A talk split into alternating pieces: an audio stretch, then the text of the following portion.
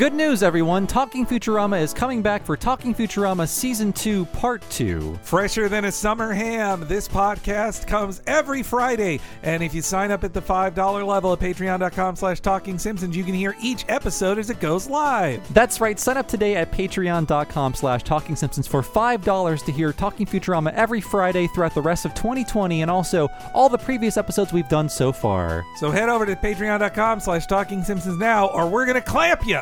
Shut up and take my money. I heartily endorse this event or product.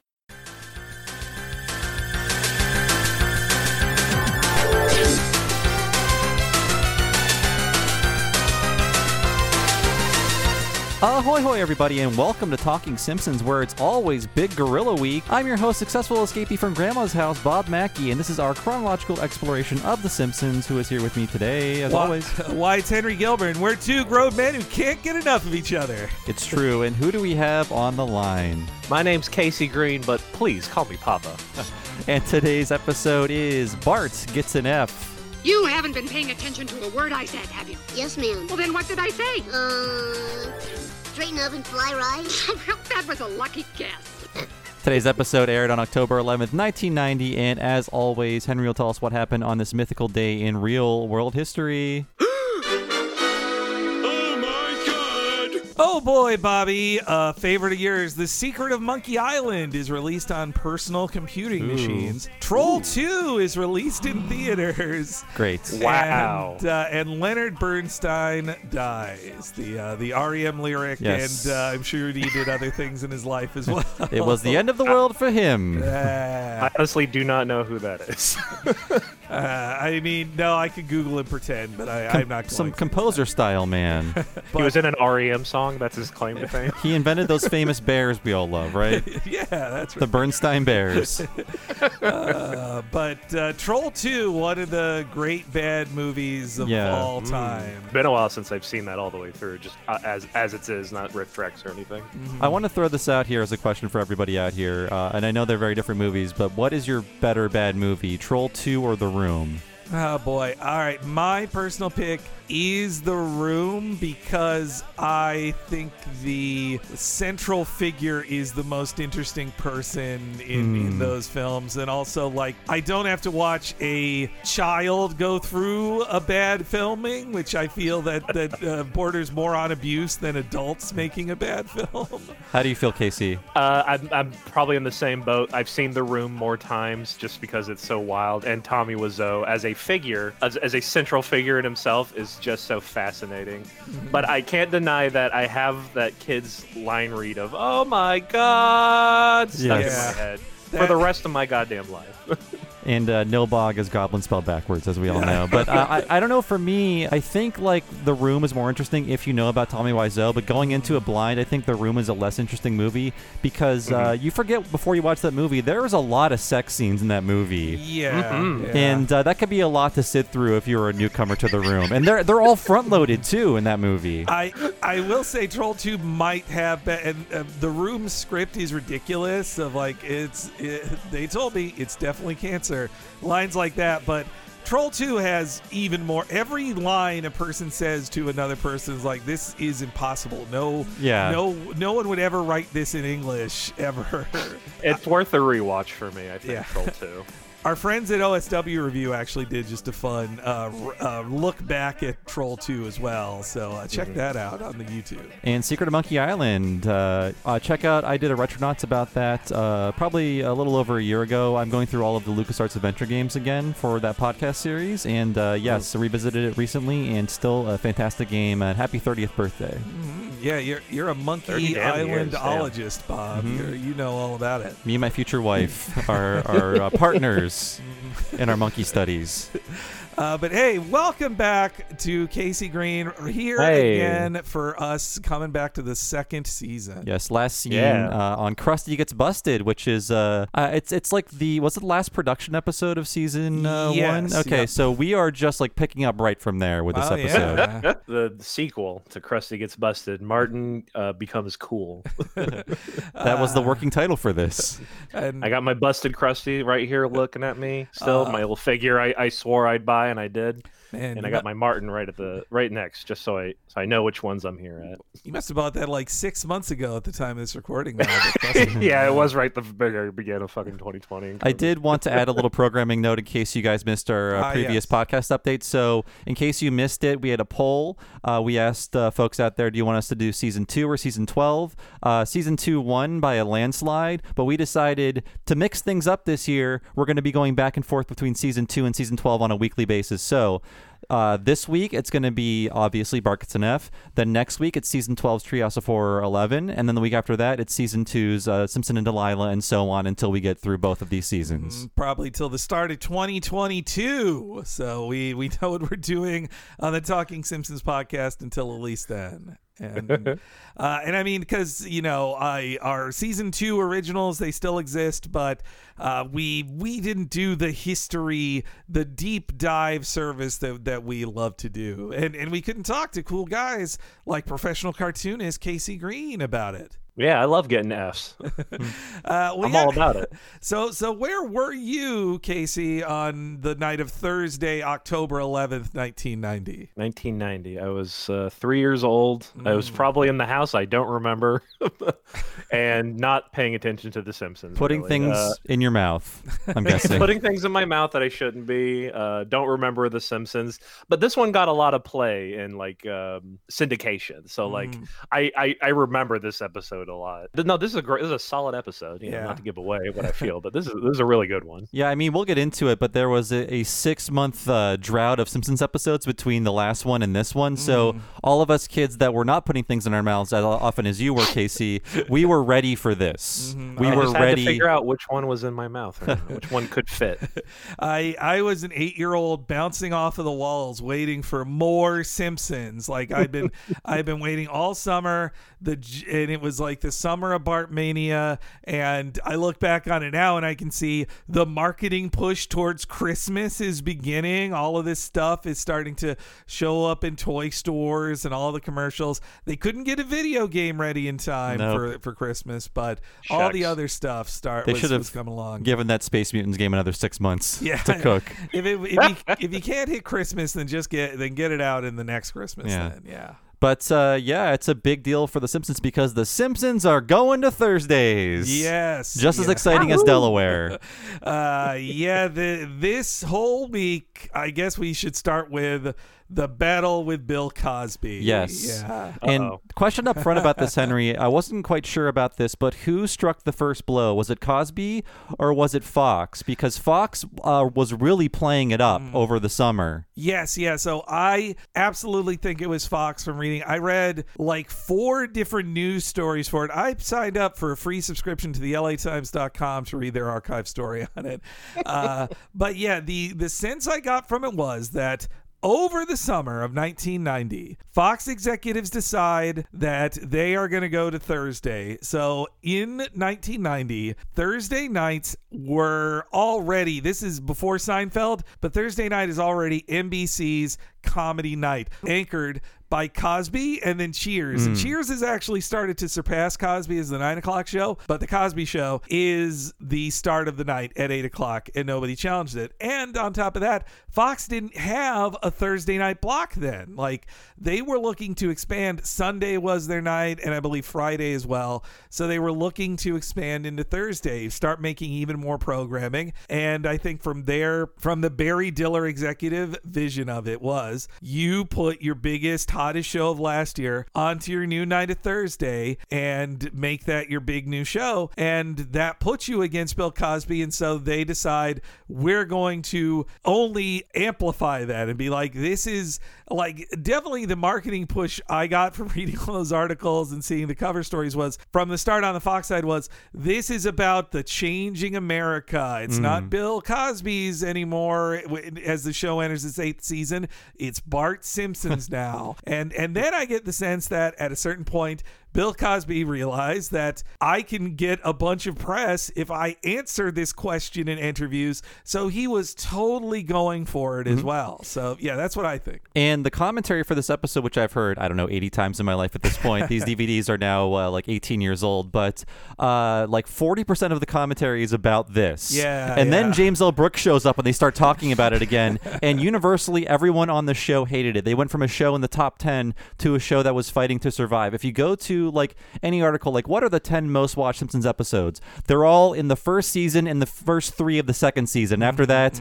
it, they're like in the 20s, the 30s, the 40s, the Mm-hmm. Yeah. 50s, and, and so on. Like this, this kicked the show out of the top 10. Yeah, it, it really damaged them uh, at the time. But I guess, you know, for Fox and a lot of other folks uh, in charge of The Simpsons, I think they thought it was just a fad anyway. It's the new Alf, and after three years, it'll be done. So let's use it for all we can in the big second season. And uh, yeah, hearing them on the commentary, I liked hearing Matt Groening say, I was against it, but then I found out what it really sounded like to be against it when James L. Brooks was yelling at Barry Diller. That that sounds awesome. Yeah. So uh, Simpson and Delilah was the last one to be in the top ten. The week Oh, after damn. that, uh, Treehouse of Horror one was twenty fourth. so man. that's how far the the show slid. So what Cosby did was uh, this uh, this episode was pitted against the episode uh, Period of Adjustment, in which the Cosby Show added a hip new Roy style character, Yes. uh, a teen character, a, a hip cousin that would exist for the rest of the series. Like Cosby knew what he was doing. We were trading articles back and forth where Cosby's like, the show's going to be hipper and newer. We hired more women. There's a more like youth oriented angle. We're going to be cool. So here is the summary of Period of Adjustment by Wikipedia. Only part of it because it goes on too long, frankly. But uh, uh, Claire's teenage cousin Pam Tucker moves into the Huxtable home, triggering a period of adjustment for all concerned. Although she appreciates the upscale surroundings, Cliff and Claire's rules really cramp her style. it kind of sounds like The Fresh Prince of Bel Air, which also debuted Oh, that year on yeah. NBC. Well, it just feels And like a- his answer to a much Bel more fun show. uh, uh, Pam was played by Erika Alexander of Living Single, Mm-hmm. and uh, who who was uh, I think her most recent like big role was in Get Out. She was the the cop who wouldn't listen to Lil Rel about uh, his missing friend. And yeah, so this placed number two against Cosby. Cosby was number one. It was so close to a tie. It was really close in numbers. And uh, this is the most watched Simpsons episode ever at 33.6 million viewers. Amazing, amazing. The like in, in its entire run. ever, Yeah. ever, and it Wow. probably ever will be because like nothing. The Super Bowl now is excited to get 33 million. You know, like nah, I think those get actually like 100 million, but uh, the Game of Thrones, the big Game of Thrones finale, 18 million. And know? the three factors were the drought over the summer and the early fall, the uh, you know the intense hype and the fad of the Simpsons, and also Fox playing up this battleground angle between the Simpsons and Cosby. Like that, all of these factors led to this being the most watched episode of all time in the history of the show. There were a lot of interesting the two most interesting articles i read in the bart versus bill headlines was both in late august because uh, the timeline to think about here was this october 11th episode was the first new one to go against cosby but starting with reruns of the telltale head in august 23rd they'd been on thursday night for almost two months at this Ah, point so they're prepping the audience for that. yeah, I see. so that's why the articles started in late August, uh, and the like the Seattle Times one uh, talked more to the Simpsons folks and uh, the behind the scenes people. I think my favorite was Sam Simon going like, "You want to talk about the Cosby thing, don't you? Fine, we'll talk." Like I think he knew it was just a marketing thing, but uh, then on the August thirty first issue of their Entertainment Weekly. That is the one with Bill Cosby on the cover wearing a Bart Simpson t shirt that says, Yo, Bill on it. And normally we will play the anti-death jingle for celebrities nearing their end, but not for him. Certainly not. No. No, he's looking pretty bad in prison. Oh yeah, and I enjoy it. It's uh, I Was that cover supposed to be a burying of the hatchet or something? Uh, well, not based on the uh, lines here. I, I have the t- Bill Cosby said. Ooh. TV should be moving in a direction from the Huxtables forward, not backward. The mean spirited and cruel think this is the edge. And their excuse is that's the way people are today. But why should we be entertained by that? God, So- and kids don't know what the jazz is all about. I know it's uh, well, also like his his his moralizing is even worse to hear now. Uh, obviously, I don't think I've ever seen an episode of the uh, the Cosby Show, and like I, I guess I know it's popular, but I just didn't. I don't. I don't quite comprehend its popularity. It was it was season eight by the time this came around. Uh, How long did that show last completely? Well, this was season seven, I believe, and Ah. eight was the last one. Right, so right, the right. 91 Oh, okay. 92 season was the last one. And I'll admit, I, I love The Cosby Show. Mm-hmm. I watched it. I watched it in reruns like up through the early 2000s.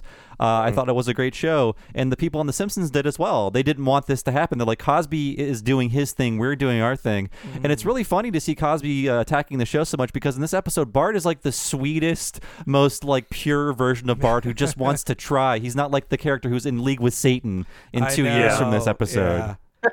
yeah. Well, this episode also feels like a repudiation of what people thought Bart was. Like it is this uh in our, our Jon Vitti interview about season one and season two is his time on there. Like he was reflecting on it as as they made Bart swear less, not because they felt, you know, moral pressure, but because their friends were saying Thanks for teaching my kid the word like damn. Like and now he knows how to say it that Bart says in there. And they so they self censored because of that. So I think that's and I mean too, this episode like directly references t shirts that were being sold by the millions of Bart. Yeah. the, the scandalous T-shirt, and Yeah. yeah, more on more on Thursday. So uh, the fall of '94 was a big deal for The Simpsons. They, that's when they entered syndication, and that is when the show went back to Sunday nights with Bart of Darkness, the season six premiere. So Finally, it w- they uh, they spent four freaking seasons on there. I was so happy when it moved to Sundays, and I think that's when I started watching Seinfeld because I couldn't. I wasn't a viewer of Seinfeld until The Simpsons were off the same night Oh, as them. you just unlocked something in my brain. That's when I started watching Seinfeld as well. I yeah, it's uh well and also uh their last thing about Thursday night is I looked up the two shows that debuted with it on their big Thursday night launch. One was Beverly Hills 90210, which giant hit, lasted a long time and just had a comeback too. The other one is the half a season uh wonder Babes. I, I was a Babes viewer. Wendie Jo Sperber was never funnier. I'm sorry, You've never, babes. you've never heard of Babes? Well, it's about a bunch of uh, big-bodied babes who were uh, rocking it in the, the big city. It's What if there were three Roseannes? yes. What if there were three Roseannes who live? It's it's kind of funny, and it was uh, produced by Dolly Parton. It was a Dolly Parton great. series. So. I remember my friends and I trading Babes quips on the playground. I'm not even kidding. Uh, they well they were they were uh, you know large bodied ladies who would who would make light of their size. I uh, sadly I believe two of the three babes are no longer with us. But uh, Uh, and one one last note for me on this episode. So uh, very smart. This is the third production episode. It goes uh, in order of production. It goes uh, Mr. Burns runs for mayor. I'm not saying the entire name of the title until we get to it. We have Simpson and Delilah, and then this. But they knew like we are starting with a Bart episode, and it's funny to start the fall with an episode about the end of the school year. Yeah, yeah. That that also has a, a winter the scene in it. It doesn't add up in a lot of ways, but it's it it could only have been a Bart episode that starts the season because this was season two is when they finally by the end of it they're like this isn't the Bart show anymore. We're figuring out that we want this to be the Homer show, not the Bart show. And uh, and so uh, the writer of this episode, I think we've covered him a little bit, but David M. Stern. It's his first one. Yeah, I've got a little bio on him. So, yes, he is the brother of the famous wet bandit Daniel Stern and also the star of Chud. And his first role in uh, Hollywood was being a terrible production assistant on the movie Mystic Pizza. He admits he did a terrible job. uh, but thankfully, his brother got him a job on The Wonder Years. Uh, Um, wonderful nepotism. It's That's it's some good nepotism, Yeah. and uh, so he started as an executive story consultant. He'd write eight episodes of the show from 1988 to 1990, and uh, one of his Wonder Years was nominated for an Emmy but lost to the wit and sparkle of Murphy Brown.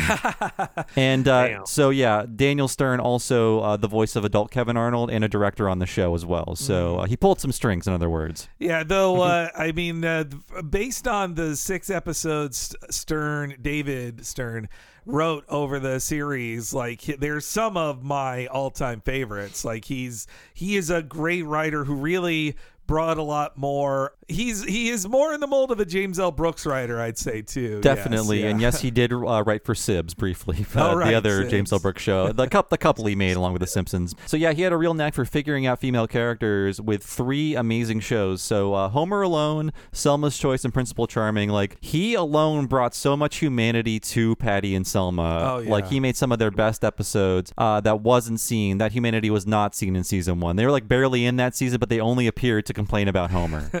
Uh, I mean, when you when you hear that they're based on Sam Simon hating his uh, sisters-in-law, that's uh, there's there's not a ton of room for depth originally with them, but he found it, and and he also wrote Kamp Krusty as well. That's right. Yeah. And also Camp Krusty Er. He came back in 2017 to just write one more. And uh, I don't think he was full time on Simpsons, but he was like credited creator, creative consultant from two to four. I think he was full time. Oh, was he? Okay. Yeah, I- yeah. all right. I just saw him in in one of his IMDb things was creative consultant. But I, I uh, wasn't all right. sure, but uh, yeah, he stayed through most of season four. Uh, Duffless was his final episode of that era, and then he would come back in season nine actually as a creative consultant. So Ah. then he'd write things like Viva Ned Flanders and Screaming Yellow Honkers while Mm. being a creative consultant on the show, probably working like a day a week or something like that. Sounded like he had a little free time to write on the show then, yeah. And uh, I think that Kamp Krustier is his most recent credit on IMDb, or it, that was all, that's I think what I saw. Yeah, I can tell you what else he's done since uh, The Simpsons. In the 2000s, he worked for uh, Monk. He worked on Monk, rather.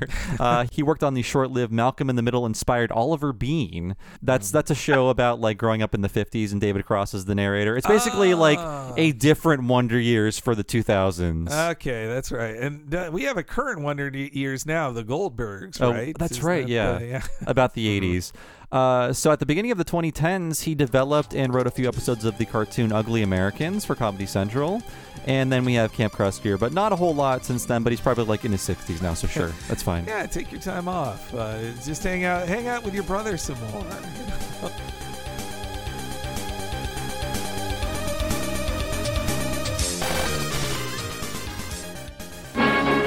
The Simpsons will be right back.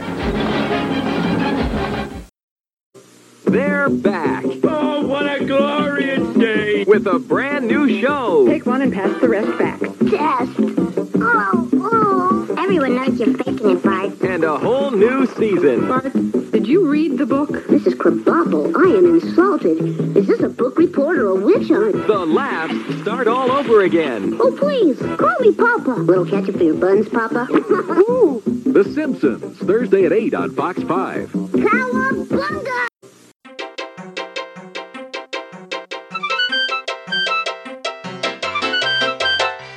As always, it's Big Gorilla Week on the podcast, and we thank you so much for listening. A huge thank you to our guest this week, Casey Green. It is always great to have him back on the show. Uh, please check out all of the great comics he does. And also, if you enjoy this, our start back into our revisit of season two, then I think you're going to really enjoy everything that we do on our Patreon. Patreon.com slash Talking Simpsons is how me and Bob do this full time every week, both on this podcast, going through all the Simpsons, and on our sister podcast, What a Cartoon, where we cover a different animated series each week in the exact same style. If you'd like to support me and Bob doing this as our full-time jobs, please consider signing up for $5 a month at patreon.com slash talking simpsons. Beyond just the knowledge that you're helping us, you also get a ton of exclusives, big bang for your buck going into 2021. You get many Patreon exclusive podcasts you can only hear there, where me and Bob cover shows like Futurama, King of the Hill, Mission Hill, and The Critic, all in the same style as Talking Simpsons. It's a lot of fun. Also, you'll get to hear our giant back catalog of amazing interviews with Simpsons legends, our commentaries over classic deleted scenes, and tons more. So please, five bucks a month, you get a lot for your money if you support us there at patreon.com slash talking simpsons.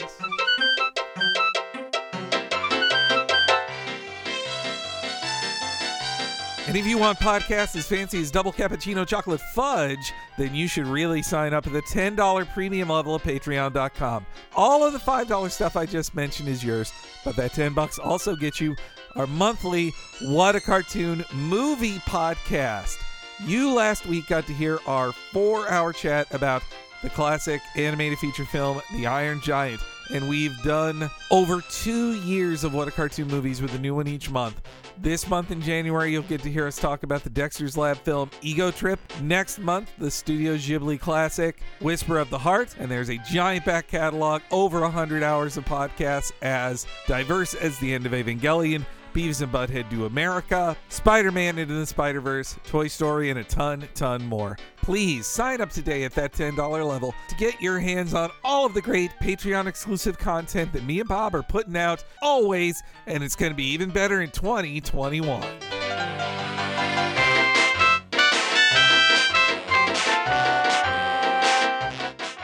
Marge Simpson speaks out on reruns. If you don't mind, I think I'd like to get on with my life. Fox is proud to announce dozens of new, original, never before seen episodes of The Simpsons. Ooh. Beginning Thursday, October 11th on Fox.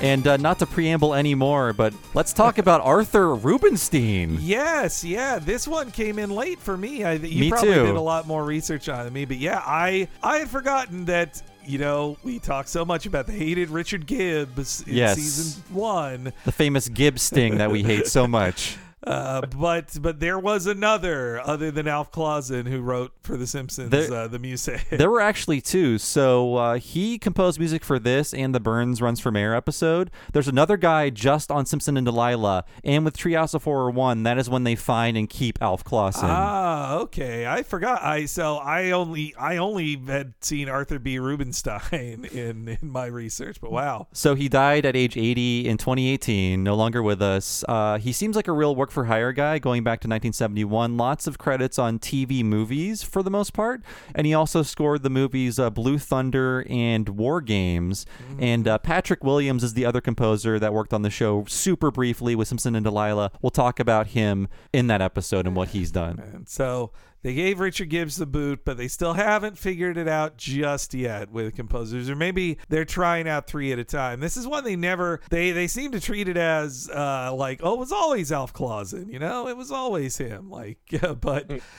Uh, but yeah, yeah, and the director of this episode, David Silverman, who with this episode is now series director officially. I, in our interview with him, he made he said like de facto in season one he was the series director, but Not making the money. not making the money of it. He finally got pushed up to that. Uh, I mean, since he saved their bacon with like t- the uh, season finale, I, I think they that gave him some extra credit too. And then on top of that was uh, Swinton Scott is assistant director on this. That's how long he's been with the show. Like I think he's still a director uh, on the series. There, He- yeah. He's a great follow on Instagram. He posts a lot of like super old drawings and uh, layouts and animation things and stuff like that. So check him out on Instagram.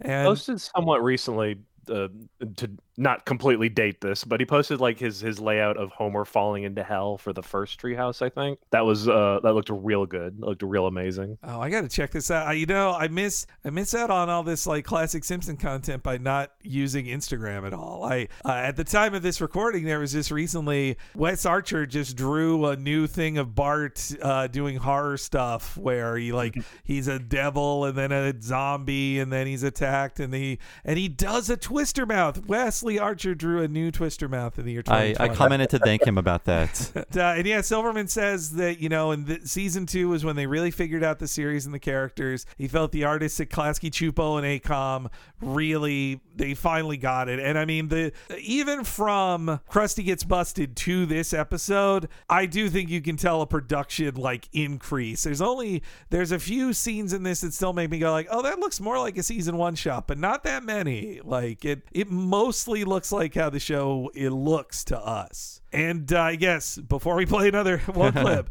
uh, the start of this show is another major moment for the series. The new opening that would be the opening from 1990 until 2009 and that is the the classic simpsons opening we all the weird thing rewatching season one was just to see all the little things that are different in the opening that you've completely erased from your memory All the weird bus stop people, Yeah. for example. Uh, so yeah, to to go majorly through all the big changes they did. First off, it's 15 seconds shorter. They went from being a 90 second opening at its longest to a 75 second opening at its longest. and the song is uh, reorchestrated as well. Yes, yeah, yeah. Which, uh, and uh, they they change a lot of stuff, especially because over the course of season one, they've invented a lot of Springfieldians that they can fill in the world with instead of just uh, dudes who look like Bart. I do like how uh, they landed on people like Jacques and Bleeding Gums to walk through the opening. Yes. They'll be around forever. uh, they'll be such big deals. Yeah, They really, they really like Princess Kashmir, Jacques, uh, J. J. Lauren Pryor. Uh, yes, the, uh, the the big major changes are like when Homer's at his job, you see Burns and Smithers in the background instead of just random other employees.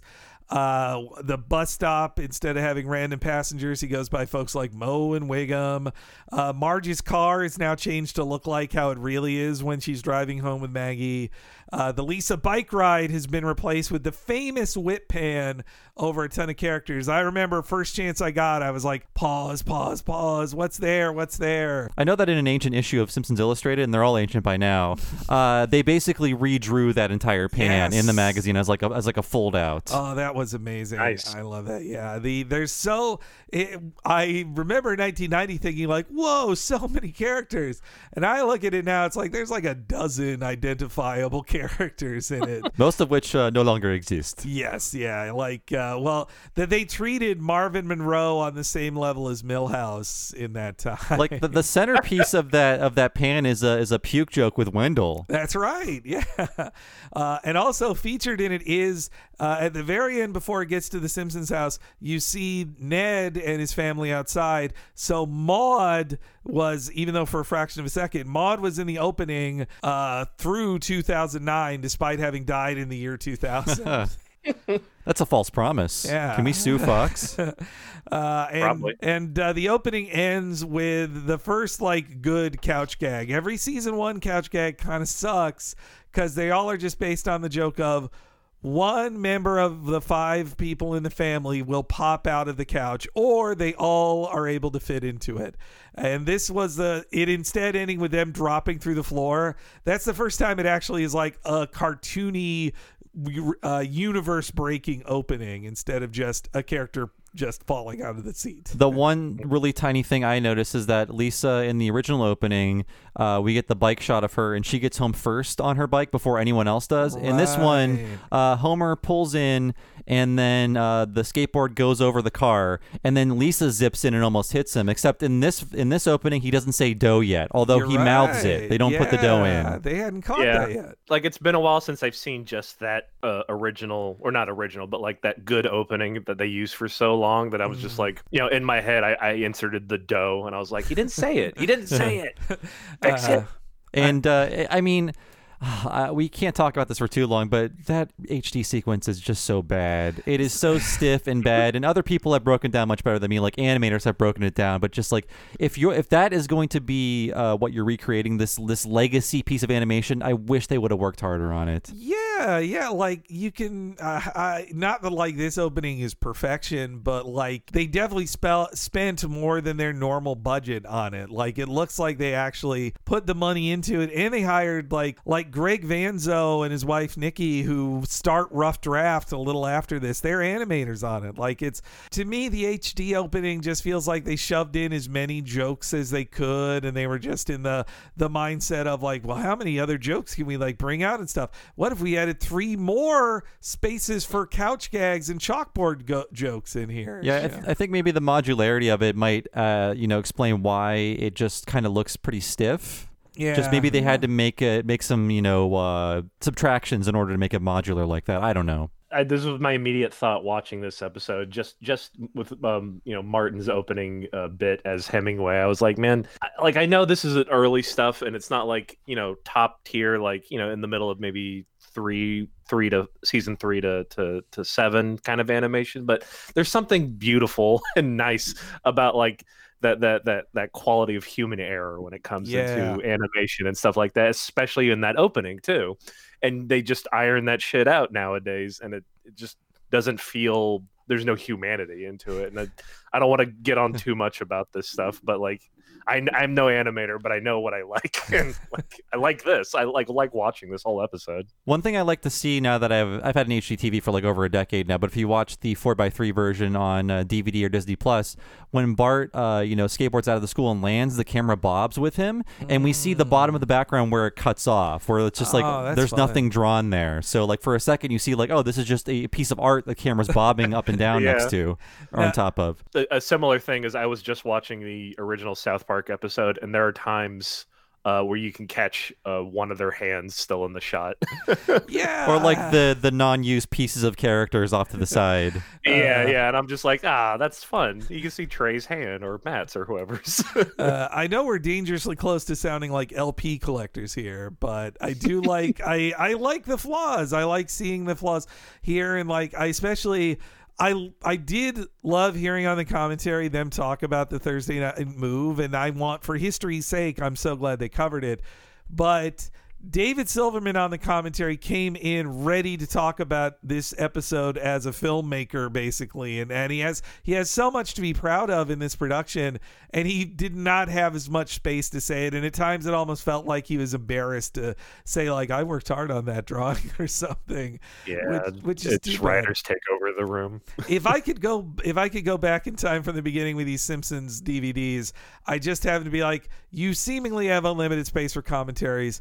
Do a writer's commentary and an animator commentary. When Well, the first- animators are by themselves, they can talk so much freer. Well, Henry, first warn them about 9/11, and then Yes, do your explanation. yeah, that's right. Yeah. Uh, okay, fine. Uh, oh, yeah, they probably are first recording them before 9/11, but it comes out after 9/11 season one. So Oh, I can, no. I can get two birds with one stone there. I can, uh, but but this is the first of the gets episode titles as well. This is Bart gets an F. There be followed up in the same season with Bart's dog gets an F. Uh, like Lisa gets stuff, Homer gets stuff, Bart gets hit by a car, Bart gets an elephant. Bart gets an elephant. Yeah. Does Yeah, Marge get anything ever? Uh, Marge gets a B story. yeah, and, and she and she settles lucky. for it. Yeah, uh, and also this episode is very interesting because uh, it is like a complete sequel to Bart the Genius, which.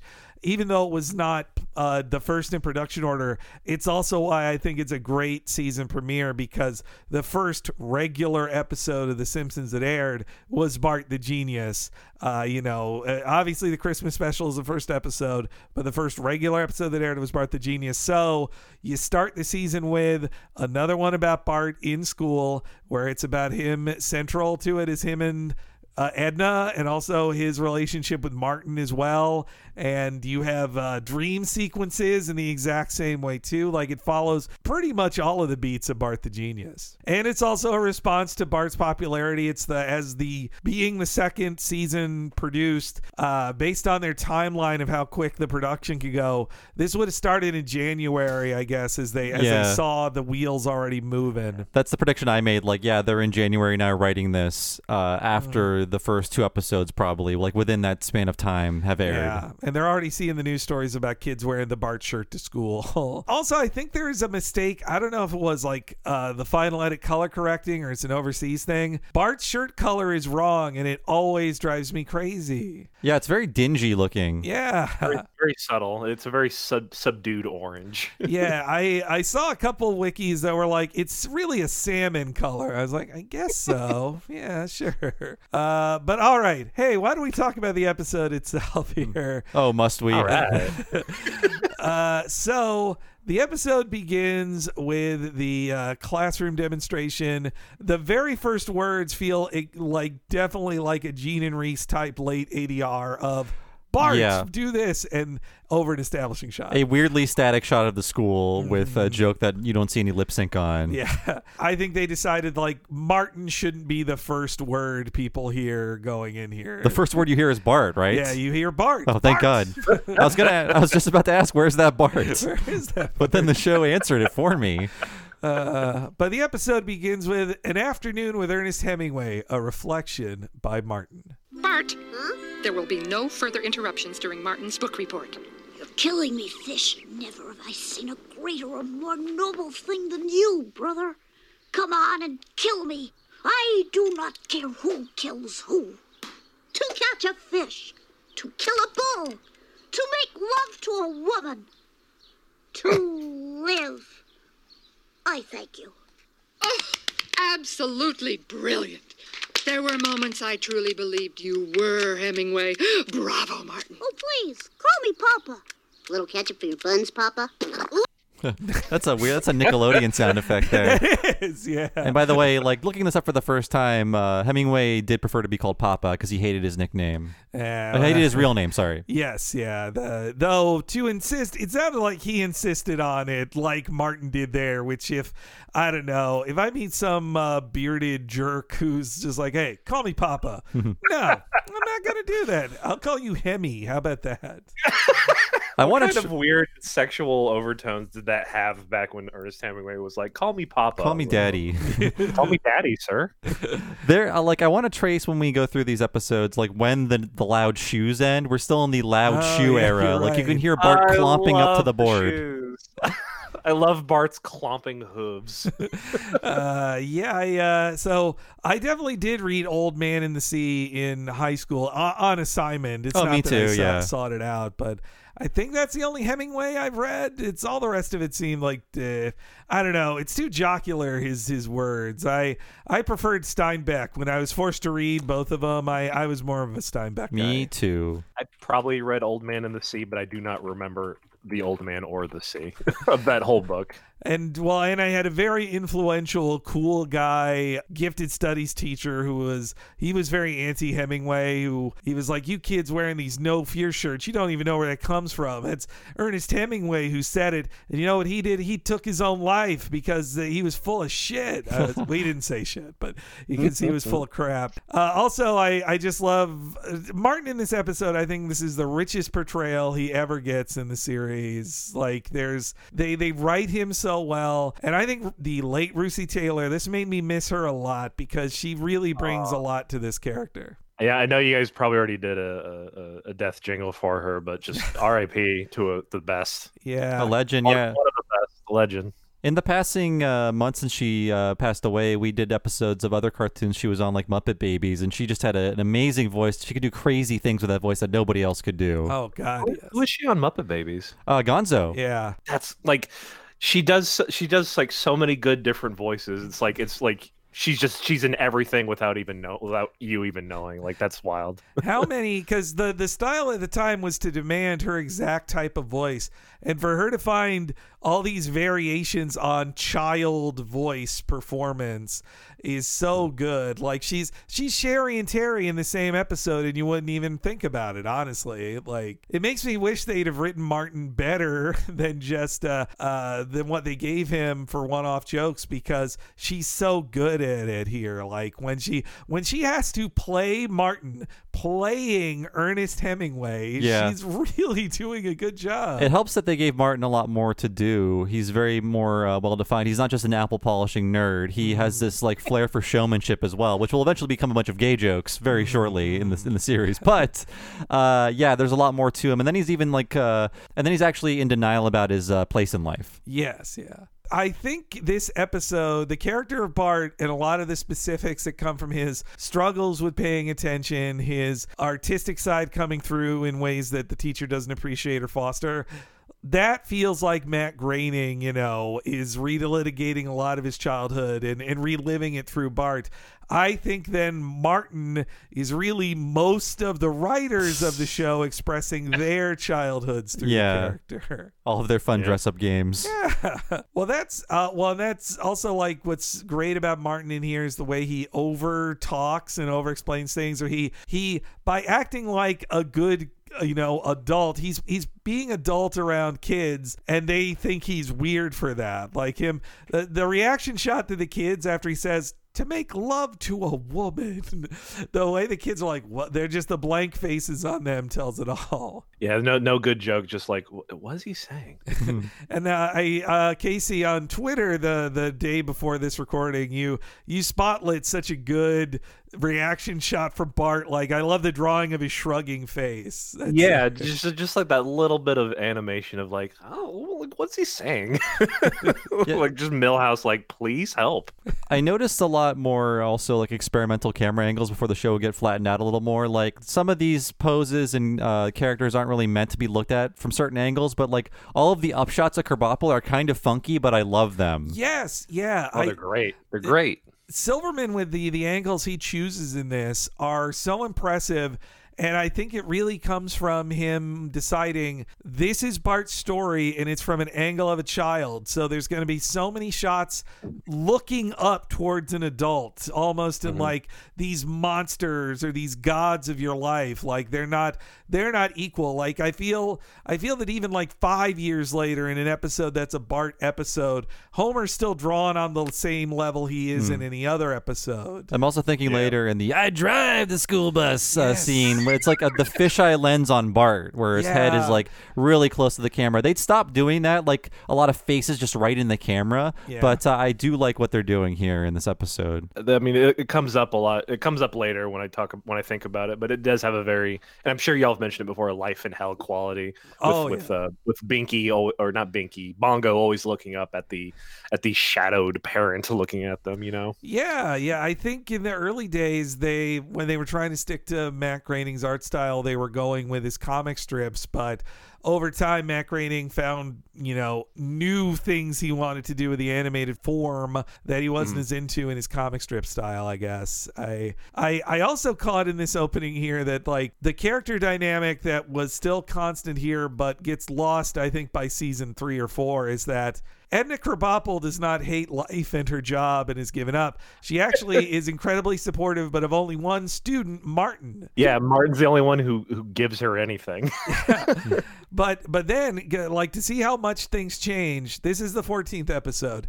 In the 100th episode in season 5 when Martin demands his geode must be acknowledged, Edna's like ah, fine. like she doesn't give a shit about Martin Prince by then. I guess a dog is more exciting than Martin.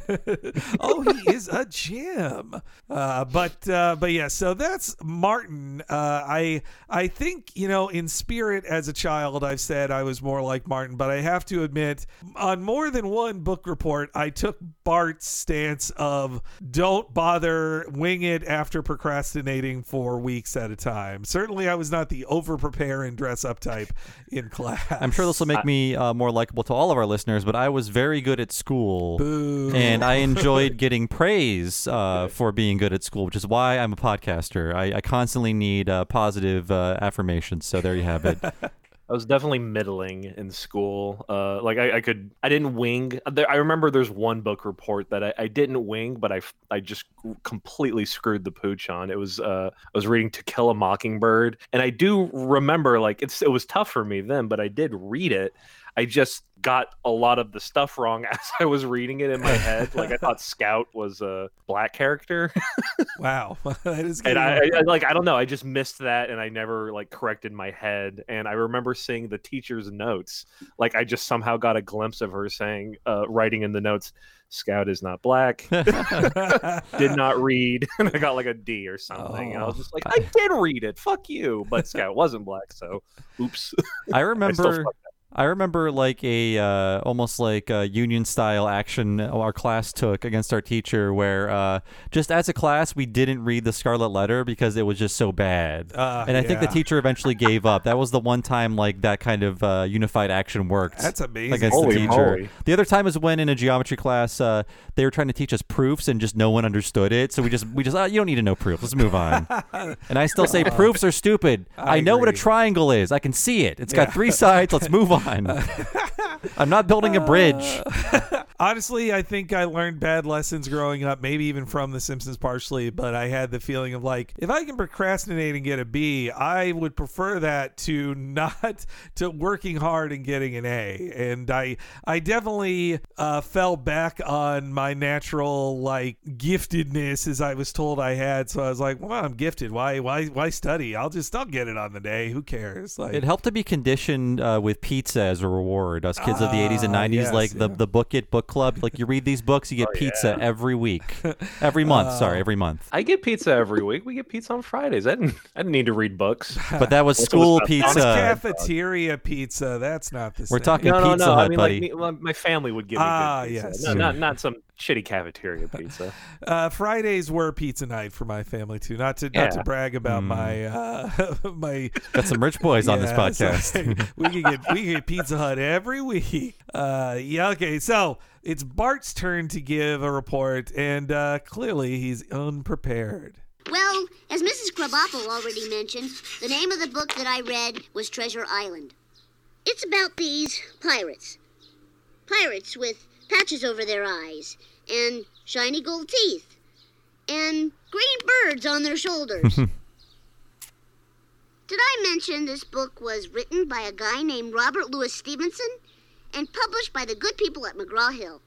So, in conclusion, on the Simpson scale of 1 to 10, 10 being the highest, 1 being the lowest, and 5 being average, I give this book a 9. Any questions? No? Then I'll just sit down. Bart, did you read the book? Mrs. Krabappel, I am insulted. Is this a book report or a witch hunt? Then perhaps you'd like to tell us the name of the pirate. Blackbeard, Captain Nemo, Captain Hook, Long John Silver, Piglet Pete, Bluebeard. Bluebeard? Sit down, Bart. I'll see you after class. Aw. Bluebeard is quite a uh, a reach by Bart. I, I, Yeah. and and of course he says the right one in his memory there of, of Long John Silver, but he goes with Bluebeard. There's like great little moments of uh, just insecure acting on his part. I like when he like stumbles to try to grab the chalk from behind him. There's like a nice little move there. Yeah. when he does the little bit of the nine at the end, it- he makes the nine, but then it goes down as he's putting the chalk down. Yeah, there's a real lack of confidence, and uh, the vamping. The part of the vamping I love the most is when he explains what the scale is. It's just like the most obvious scale he's using, but he's still explaining it to just like kill time. I it's, know, It's yeah. sort of like like in this paper, I will blank, blank, and blank. Like just uh, the that kind of vamping. It's all the the classic filler for a uh, a book report kind of thing. If if Bart had put a slight amount of effort into it, he would have like one quote he googled or whatever. But obviously, you can't. In 1990, you couldn't cram in that way. I I also Yeah, I. should, should have Googled back then. I, I feel like it was Bart's bad luck too that he didn't get a paperback with it had like teaser text on the back that he could at least read while he's up there. It feels like a library book. Yeah, There, there's no spark notes for poor Bart. uh, the how do kids be given book reports now in the age of like you can just every you can find 800 book reports and your teacher would never find out unless they could like do a Google search for specific sentences and maybe they could. Well, when I was teaching uh, college in the late aughts, there was this system that was coming into being. We didn't use it, uh, but it basically students submitted their papers through it, and it would scan the text and look for existing like parts of their text on the internet. Oh, okay. So uh, I, I'm sure, like you know, more than just colleges do it now because it's impossible to just look at a, a student's writing and think like, well, did they write this? Unless you know the student personally, and most classes are too big, you're never gonna know. right. Yeah, it seems like more work for the teacher to, to have to make sure like these kids aren't just fucking with them. Uh, the Treasure Island just feels like such a hokey old book to read. Like I, I I've never read it. No, I, I, I feel like in even 1990 it was old to assign. It also, it's though it's something like for a certain generation they love it or they at least remember it. Like there's the there's the story of the two directors at Disney who for years were like, please let us make a Treasure Island. We want to make a, a space Treasure Island, please. And that became Treasure Planet. It became Treasure Planet. And then the Muppets They already, did. Yeah, they already fixed it with the Muppets. Exactly. That's the best telling of it, you know, and that and the long John Silver in that is played by Tim Curry, which like ruled. It was great. I I think it was that I think that is the best post Jim Henson Muppet thing that ever got made. Oh, Like, not Christmas Carol. mm, boy, that's Come tough. on. I Yeah, Christmas but Carol's very good, but wasn't Henson still a part of that, or did he just die? He that came out in '92, and he died in '90. So I don't think he had any part of that. I think if if uh, if at all, it would have been in the earliest of production. Probably had more production involvement with uh, Treasure Island, I'd bet. But I okay, I will say uh, Christmas Carol does have better songs and everything. Yeah. Okay, but uh, and I love Bart's defense of is this a book report or a witch hunt? I think in general this this does show Edna's failure as a teacher is that she can't recognize that Bart Bart throughout this shows he is more creative than an actual normal kid would be. Like the stereotypical dumb kid Bart would be playing would not be this smart at coming up with an excuse or this good at presenting his bullshit. He'd just be like, um, uh, d- I, I didn't do it. Like they just stare at their feet and, and just be in shame. Yeah, the ultimate lesson I learned at the very end of this uh, was like the the onus is on Bart, the student, not not not Krabappel, not the book for being interesting, not history for being interesting. It's always on him, or the, he's the one who's going to be held back. yeah, I think there's a lot of that implicit message. I feel a future episode would probably look more into like the flaws of traditional schooling and like why is it important that Bart reads Treasure Island? Like mm-hmm. in the grand scheme Yeah. of things, like why is this important to him as a human being to know who the pirate was? Mm-hmm. And if he could name the pirate, what what difference would it make anyway? It's pretty obvious that Bart doesn't know, but uh, yeah, I mean, all of us were educated uh, to be to exist as adults in a world without the internet. Mm-hmm, like all of our education was like, well, yeah, there's no such thing as the internet. Here is the information you need to know to exist in the world, and then everything changes, and now we're adults, and we are just educated to exist in a different world. We're we're lucky we grew up with the start of the internet. But even then, like we went so much wasted time. Uh, and then- You won't always have a calculator in your pocket, young man. I can't even imagine what that what that kind of pressure is like now for students. Not, uh, like not even COVID, like in the age of COVID, and just in the age of the internet, and like where you can just look up everything at the th- at the little computer in your pocket. You know, a couple months ago, I saw a video of like of of one teacher tr- teaching a class remotely of like you know I think first graders, but it was just her holding up a sign that that indicated she couldn't hear, mm-hmm. and then saying like, "I think your microphone's off. I think your microphone's off. I think you could turn on your microphone. If you could turn on your microphone." If you could, she had to say it over and over as friendly as possible because these are children, so Yeah. she can't just yell at them like, "Turn on your microphone." Uh, the answer was Pepsi, in case you don't know. Partial credit. And uh, and so yeah, Bart is for the first time outside of the opening has to do a chalkboard uh, assignment. Uh, I will not fake my way through life, is what he writes. And uh, that's where the opening scene where he's uh, Bart again. Bart is actually kind of smart by guessing that Edna said uh, "straighten up and fly right." Like. But but Edna is not ready to admit that Bart's good at, at anything. I and the blah blah blahs joke is kind of funny, but it's just it's used better as a callback for Homer in the in a couple scenes later. Uh, and so yes, uh, this absolutely felt like me in my childhood of I'll just do it later kind of thing. Like just one more video game, then I'll do it. Oh, well, after course, dinner, yeah. Especially recognizing that video games are are the start of the problem of just uh, though Bart should just be playing a video game at home, but I guess they only have one TV. They can't they can't Bart can't be the gamer that he should have been in these early days when they just have one TV. And there's a pretty good console port of Slugfest, but not Escape from Grandma's House. It's arcade only for now. Does Bart know what uh, MAME ROMs are? Does he have MAME on his computer? Oh boy, I don't know if there was a MAME in 1990. Uh, the uh, Bart Twitch streamer? that that's an episode. The Oh.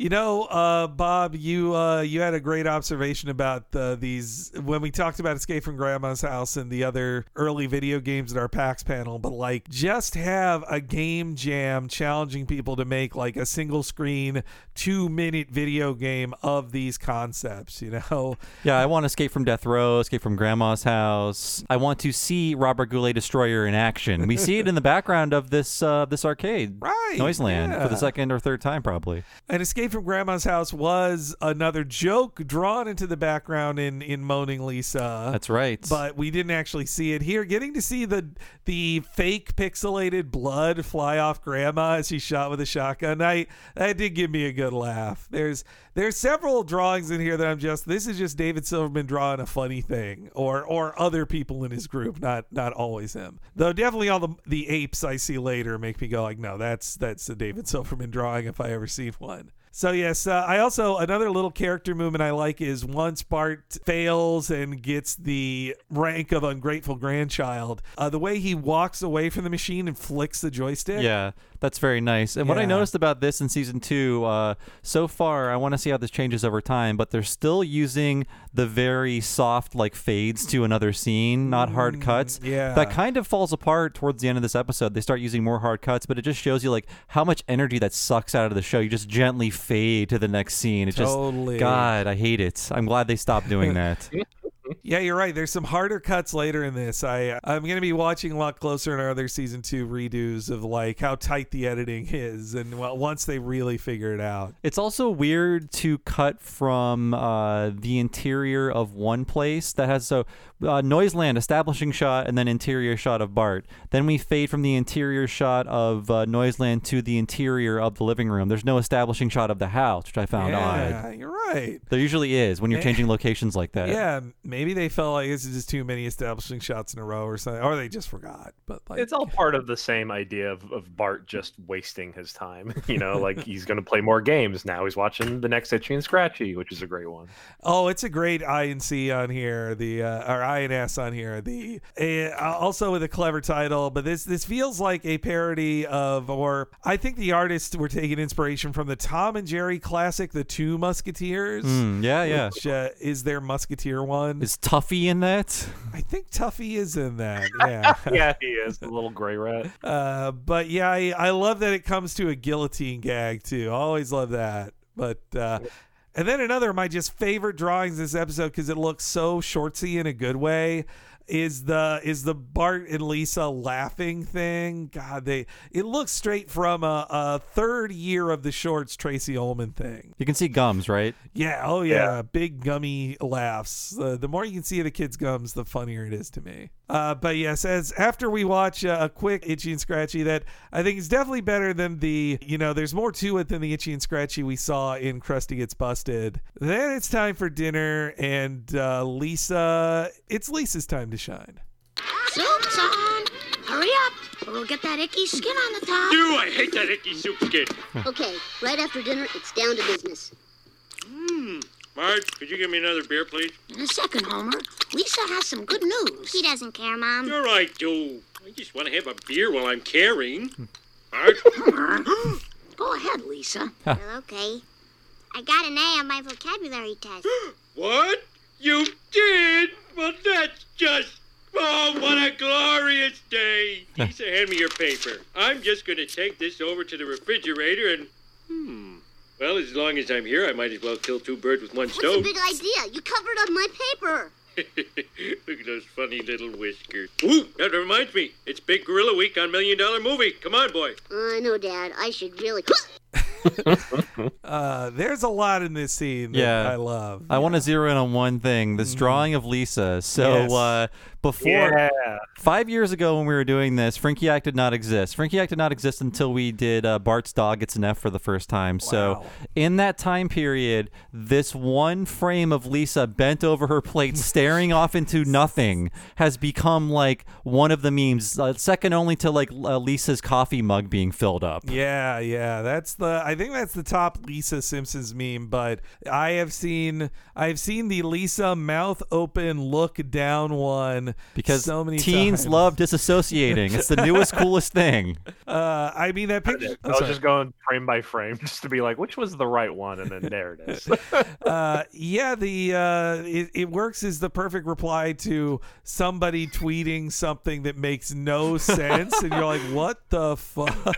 it's it's an awkward drawing. I don't know what's meant to convey to the to the uh, viewer. Like uh, that's like reluctance is She's just talking, going like, "Well, okay," And- Yeah. but like Uh. Just that you can like find, they can like they, they can feel that meaning out of it is like is just fu- is just like it's so funny like you can't you won't get that drawing you won't get that like um that that good in between drawing anymore nowadays you know And the- yeah, it's it because it goes from a pose that Lisa's. It's not a stock Lisa pose of the the moment is that Lisa is sad, thinking that Homer doesn't give a crap about her news. When Mm. Homer asks her to do it, she then perks up and goes, "Okay." So it's her looking down, sad, and then looking up to see her dad and say, "Okay," and deliver her news. But it is in the like, oh like her saying of uh of okay that is the moment of her still looking down but her head is raised up just a little bit Like, I, I laughed like the second I saw that frame watching the episode. I'm like, oh my god, I- that's it. yeah I yeah had, it just snuck up on me. I had no clue it was in this episode. I would have guessed it was a season three or four scene. Like i had i just did not know the source of it. The coffee one is such a specific that i'm like oh yeah that's uh that's when they convince grandpa to give him coffee that's the joke This season as well. So the season is full of those classic like in between frames. i and i, I, I, and I just found a good beardless Homer that I'm sending you guys. oh now. good just, just a quick moment where he doesn't have his little muzzle. Hot off the presses. I think too another. He looks like uh, Wallace from Wallace and Gromit. wow, that is insane. Yeah, he does. But yeah, the the those in between moments or something you get in these wilder days as they're just figuring it out. And and then on top of that, like one of the earliest Simpsons memes, and by that I mean a thing used in every commercial, was Homer going, "Oh, what a glorious day!" The Simpsons are now on five days a week. Uh, I mean, it's such a great delivery. Uh, Silverman, uh, he talks very specifically on the commentary of like, that was a great line read by Dan, so I wanted to present it and is an exciting, just solo shot of Homer. And it works so good, removed from context. It can be in any commercial for The Simpsons ever. and another great shot of just like looking up at a character from the ground. Yeah, yeah. Well, this scene's all about Bart's perspective on it too. Even though you, for a moment, get to feel bad for Lisa that she's like, "I have good news, and my dad never gives a shit." But then it once there is good news for Lisa, then it has to focus back on Bart of like, how does Lisa's success make Bart feel? Like that's mm-hmm. that's what you're supposed to feel. I really wonder how much of this was like Brad Bird's like storyboard notes and guy, just because the camera is in so many interesting places in this uh, episode. I really noticed it. Yeah, and it's all the stuff that went away when Brad Bird left the show too. Yeah, I, and there was another little tick in this scene that I love too. Like when Marge walks into frame to say Lisa's got some news, her hair bounces just a little bit because there's there's actually more of an idea of gravity to this giant pile of hair moving in a way hair would instead of just standing at attention all the time in a very static uh, pose. And uh, who does anybody like icky soup skin? I I sometimes I like it. You know Uh, what? Sometimes pro soup skin. I don't know what kind of skin grows, uh, what kind of soup grows skin. I make soup all the time. It often sits for a bit. Uh, never any skin on it. Maybe just because I don't have meat in my soup, that could be it. Is, Oh, does the yeah. meat cut, like the fat from the meat, cause the skin? Is that what's happening? Mm, I- Maybe it's like the grease kind of congealing on the top or something. Probably. Yeah, yeah. Uh, we need to ask Beakman at Beakman's World for this. But Now, tomato soup will grow skin on it, but yeah, yeah. you gotta let it sit for a while. I uh, I just mix it in because it like you know it, it just goes away. You know, it's not like it's a it's not like it's just it's its own food product now suddenly. And uh, and yeah, I, I do love Bart too that he has he has only one thing on the fridge that Lisa is taking over with her stuff, and Homer has to just rip off the band-aid. He's like, you know what, this has been here too long. And I also love that he goes, "Funny little whiskers." Hey, that reminds me, an apes thing on TV. Like, wait, what? Apes Uh, with their funny little whiskers. Uh, and so then it goes to Gorilla Week, and I I love that Homer they're casting him just like he's the guy who loves Marmaduke. He's also the idiot who this stuff. It, th- these shows are filler. Like the people showing sixty year old gorilla uh, movies in syndication uh, at night on network. That's a bad network with cheap filler stuff. Like that's Gamera reruns or whatever, you know. Yeah, we have are so far beyond the uh, like the dreary movie showing on Saturday afternoon on just like the independent station. Uh, we've evolved beyond that.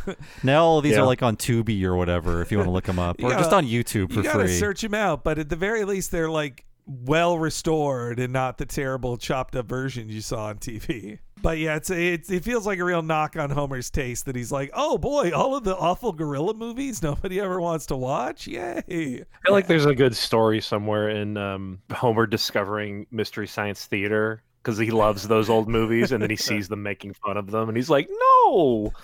And he tries to do his own. That's supposed to be nice.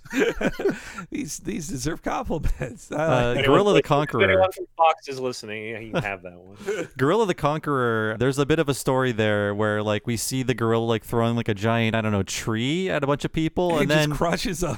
the time cut Yeah. is like uh, Homer crying at the end of the movie and he's like floating away in a cage and Homer's just like, It's not fair just because he's different. It's like we just saw him kill a ton of people on the screen. Uh, I love that. But but you can tell from Homer's delivery that he fully associates with the ape, but he doesn't realize that that that's why he loves the ape. And uh, and Bart, like all the children forced to watch Star Wars movies, are are held at like basically held next to their father to be like, watch the things I like, watch these right now. Uh, and so Bart heads up to bed, and I like that Homer doesn't understand that he you know, screwed over Bart and that he made it so Bart has no more time to study. And then as Bart opens the book, there's some really good uh, David Silverman finger twiddles as he opens it. I, I always love that. And then Bart just falls asleep in his book, and it's it's a sweet but sad scene of just Homer and Marge looking at him, and they're just like, "Oh, he's so pitiful." We they they they, they just feel bad for him. And was this just stolen for Bart's Nightmare, the video game? Like these shots? yeah. Yeah. That's exactly what I wrote. I was like, big Bart's Nightmare vibes from this whole sequence and just everything. I mean, that's literally what the game's about. Yeah, every- and like yeah. the importance of putting the grade on the fridge too. Yeah, the the parting shot of this episode they just redrew in as your game over screen at different levels of uh, success uh, for it. Yeah, no, Bart's Nightmare is fully an adaptation of this episode of The Simpsons and into one frustrating video. It's game. what happens in between the scenes when he's sleeping.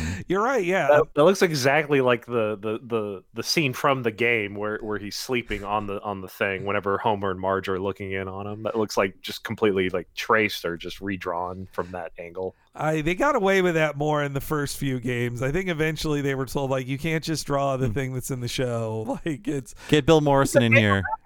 Who cares? You know, uh, despite all of these great animation touches, you still have Matt Groening on the commentary complaining about pupil size. I It's fucking like, hated I don't that. like those pupils. It's like let them be big. They're fine. Shut yeah, up. It doesn't matter, Matt. Matt, Come Matt on. is weird. Uh, he, he has certain picadillos about stuff that I'm just like, and same with like at the end of the episode, he has a note on crying that I'm just like, give it a break, Matt. Appreciate the good crying on the screen. Uh, but yeah, I guess in this scene, as as Homer and Marge are checking in on Bart, in his head he's playing the Bartzilla level or the uh, or the the flying Bartman stage against Poor- the the pink elephant. Poor child. And uh, and also I really love again great framing of this like a shot they never do on the show, which is the the written scene is Homer and Marge check in on Bart and kind of fawn over him. The directorial choice by David Silverman is that the camera stays in the hallway, and so you're kind of this observer looking in on this world, and it's it's a really like you know gutsy choice. I I like that, and it's the kind of thing you don't see anymore. Uh, There are several times in this episode where Bart's room just has no door. It just looks like it's, just- it's another it's another room in the house, like the living room. It's like a nook.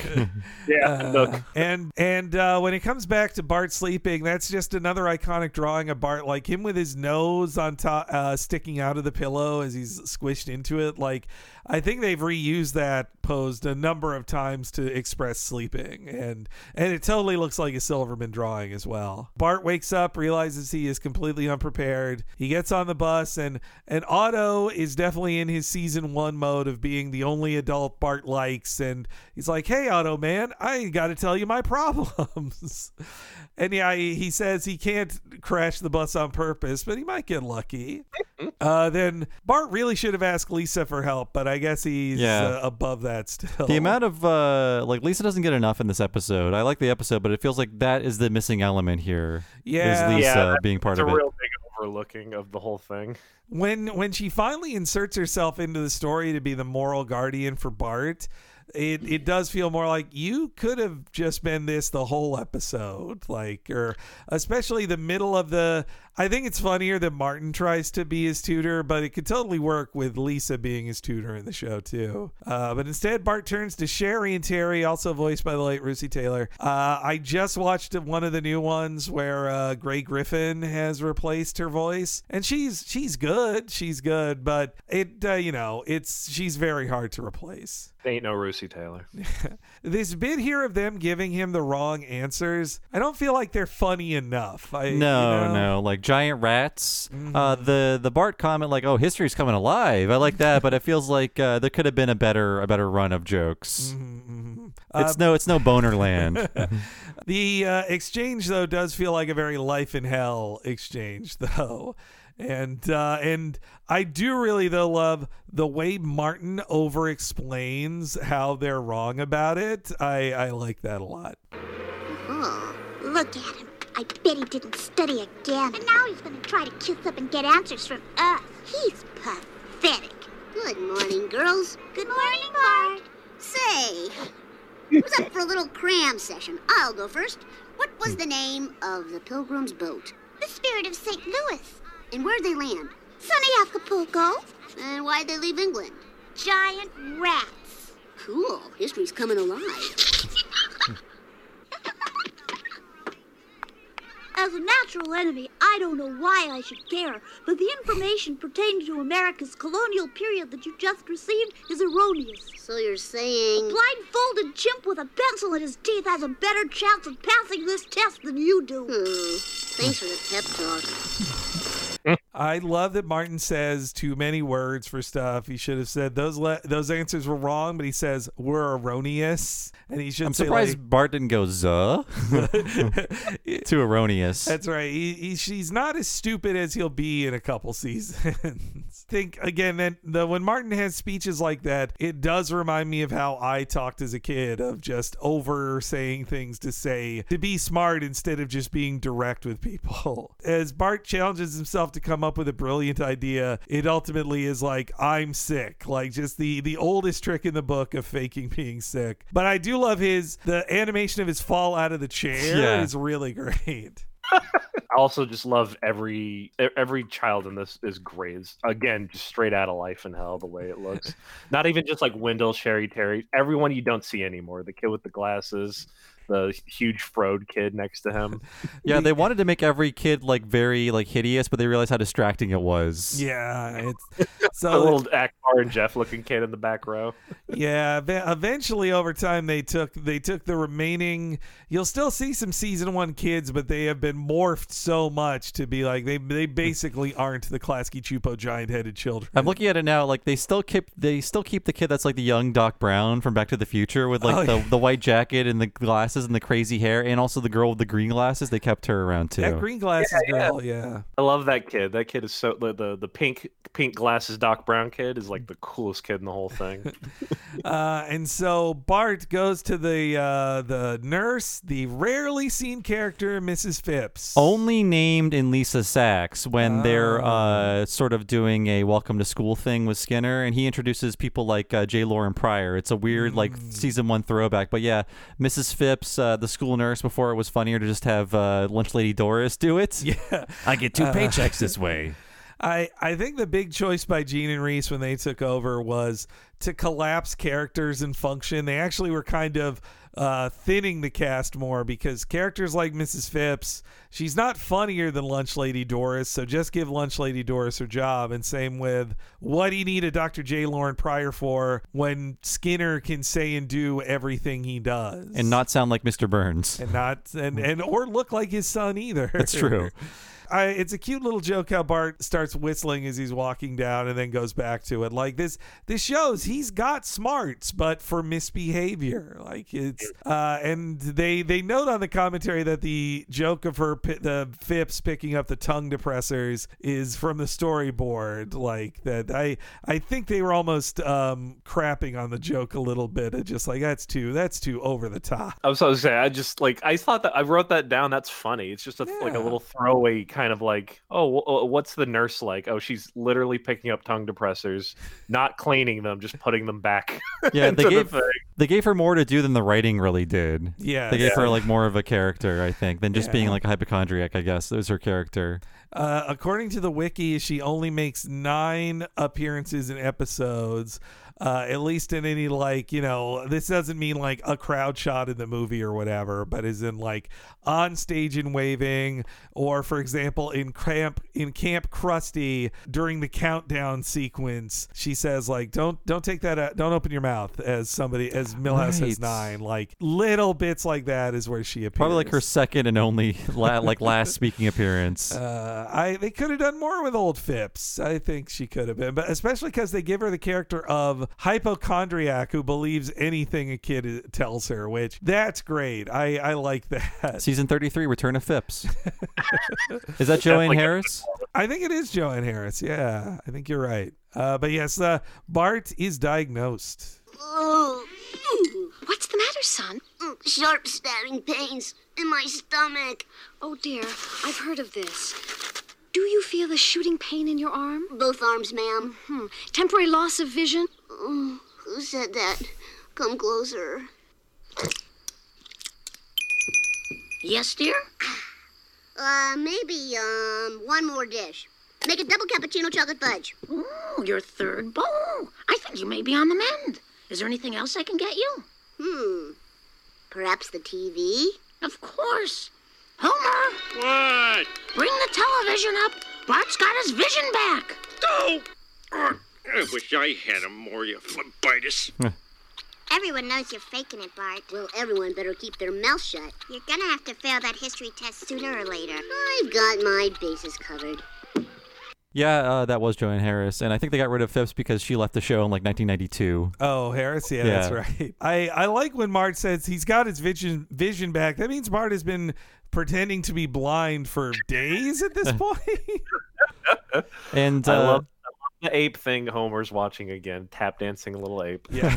a, f- a funky little animation there. It's important to point out, like as 30 years have passed, what uh, were jokes then but aren't now, and that double cho- that double cappuccino chocolate fudge that was a joke. Like, could you imagine an ice cream flavor that insane? But now we've evolved in terms of snacks. Like that's just like that's the past. so in the past like yeah now now i feel like it's almost in the past to have just like the the comedy names for things like uh, uh ben and jerry's parody names for things like Yeah. that feels uh like too plain of a cho- of a ice cream name I, and uh, another cute touch that is not like not like a good joke, but just like a good touch is Maggie and Lisa and and the cat just all hanging out with Bart while watching the only TV in the house. Yeah, yeah, you're right. I I didn't even take it as that, but it is Lisa and Maggie can't sit on the couch to watch TV right now because it's in Bart's room. That's why they're there. Oh, that's great. Yeah. It's cute, especially when the cat starts pawing at like him writing down Milhouse's wrong answers. Oh and shit. yeah, I love that little touch. I, I don't know if that was in the script, but it's really nice. Just see the cat claw come in and just hit the paper. yeah. When would Snowball 2 ever get to be on screen, let alone act like a cat? Like that that doesn't happen. It's like the writers took over the show too much. Yeah, I, I feel like uh, you know the animators got to be like, well, it'd just be natural in a scene to add this little business, and then feel like over time they were just told you that's not your decision to make. We if we wanted that cat doing stuff, it'd say in the script, cat does stuff. And we get a twister mouth in this scene as well. I- I, think on the word mouth. Yes, yeah, it's a twister mouth on mouth when he says, "Well, everyone better keep their mouth shut." Mouth. Uh, you can hear me moving my head as I say it. I'm I'm trying to force my own body to do a twister mouth as I say it. It will kill you. You can do it once. That's how I'll go out doing a twister mouth. Uh, I also like that Bart is kind of like an agent calling Milhouse, where he's like, "Hey, how's it going? Anyway, how was that test last week?" A good setup is Milhouse is Bart's best friend too. Like, who's who's he called Milhouse, and we're hearing him by name at this point. Like, Milhouse is getting built up quite a lot on the show. After this, then there's a good joke that Bart completely fails it seemingly gets a zero until this is even worse than milhouse is which a, fun, a funny line and we get the squeaky pen from Krabappel. Oh, there's even a great Red. little glisten as she pulls it out. Like it felt like an after effect, but it's really great. I mm-hmm. the the the way she pulls out old red and the the specifics of her movements, I, I like that. Yeah. And so yes, the return of Dr. J. Loren Pryor, probably the second to last appearance of his that has any importance in the show. I I, I third. He's in separate vocations too. I Yeah. hate him. I don't like this character. uh, I feel like there's there should be like a joke to him, but there's not. Mm. He's I guess he's kind of uh, callous a, a bit. I He's guess. normal. He's too normal for The Simpsons. I wrote that. I was like, I mean, like, yeah, I remember he is he was a used figure, but like, if they kept him, what kind of character could he have been? Like, he's too normal to be funny. He has no little things about him. You're right. All the good lines that he could say can be given by can be given to anyone else, including Skinner or Krabappel. You know. Mm-hmm. Yeah, his his his role is just to either tell Bart where he's going or where he won't be going. you know, maybe that's the behind the scenes story here is that Pryor is so mad at looking like a fool from Bart that that's why he's trying to damn him to uh, to repeating the fourth grade. But he's yeah, he's just too natural. You're right. He just acts like a. I maybe that's because he's pulled from like Groening and others' childhood of this is a crappy teacher somewhere in school who decided instead of helping me that I was a lost cause and would just crap all over me and not give me any chances. Like just he's uh, but his speeches they're not they're not particularly funny. They're just like negative. Like I I, I think it's kind of funny that he goes like and as emotionally crippling as it is, like he recognizes it's one he's recognizing the scarring he's doing to a child as he says it, but then still does it. yeah, I, I mean, you could see why they got rid of him. He kind of drags down whatever scene he's in because there's like nothing to him really. Mm-hmm. The underachiever and proud of it line did that predate the shirt? No, it has to. I I think it's It specifically referencing the about the shirt. shirt. yeah, I- on the commentary, it- they said it's a reaction to the shirt. Mm, Okay, yeah. okay. I I remember hearing that and going like, "Wait a minute, that was a shirt. Did they, did they turn that to a shirt?" I- got confused. I think that shirt was sold out. I don't. I I had the Bart with his slingshot shirt, but I if that's the one that said underachiever and proud of it, I guess I did have it. But I don't. I don't remember having. I never got in trouble for a Bart shirt at school. Yeah, I'm just thinking like uh, back to our season one revisit. They had merchandise on store shelves before the show had aired. Yeah, yeah. So like they were gearing that stuff up because the show was going to premiere in the fall, but didn't. So things were available like well before the airing of season one. Oh yeah. By by February they were it had already hit the news of like Bart shirts are everywhere, but is it good? And uh, oh I mean we we talked to the the Bill Kopp about his time on the on the shorts in like 88 and he he knew then it was coming. Like the Simpsons was not going to be nothing on the on the Tracey Ullman show. Like the all the merchandise plans were made ahead of time. Like in '89, you can hear Groening do an NPR interview about like, oh yeah, we met with all the merch people. They wanted X, Y, or Z. Like yeah, I think I think from like late 88 they knew they knew what was going to be happening with or at least what they hoped to happen with simpsons merchandise. And uh, as as pryor describes the problems i like that homer shuts down and just hears blah blah blah. Like the the the argument that uh, like homer is actually probably worse at all of these attention deficit problems that bart has and uh, and then another moment that feels very well observed is how these teachers who seemingly are supposed to be helping Bart, they put him on trial like it's an interrogation of a, of a child here. Yeah, like what's wrong with you? Why can't you do this? I know, and just this. It's, again, it's like it's uh, the onus is on the child, and th- like I can understand Bart's frustration at the end, and he does he barely like. Sure, he gets the D and passes, you know, spoilers, but it just feels like that's it feels like there's still an overlying like it's always going to be on you, my dude. yeah, and it's a well observed frustration that a child has of like, what do you want from me? I, I don't. I'm ten. I don't know anything about myself. Why are you asking? Uh, but yes, Bart gets some bad news in this next clip. Bart has failed his last four exams in history. Is there anything you're not telling us? No. Every other student in the class has shown at least some form of improvement, and yet you continue to struggle. Why is that? I don't know. Uh, but look at these results 55, 42, 26, a 12 on state capitals. Okay, okay. Why are we dancing around the obvious? I know it, you know it. I am dumb, okay? Dumb as a post. Think I'm happy about it? There, there, Bart. You're just a late bloomer. Oh, I wish it were that simple. As shameful and as emotionally crippling as it may be, I'm afraid my recommendation is for Bart Simpson to repeat the fourth grade. What? You can't hold me back. I'll do better, I promise. Oh, sure, that'll be the day. Maybe it would help him to be left back. It won't be so bad, Bart. No, I mean it. He can't hold me back. I swear I'm gonna do better. Look at my eyes. See the sincerity? See the conviction? See the fear? As God is my witness, I can pass the fourth grade.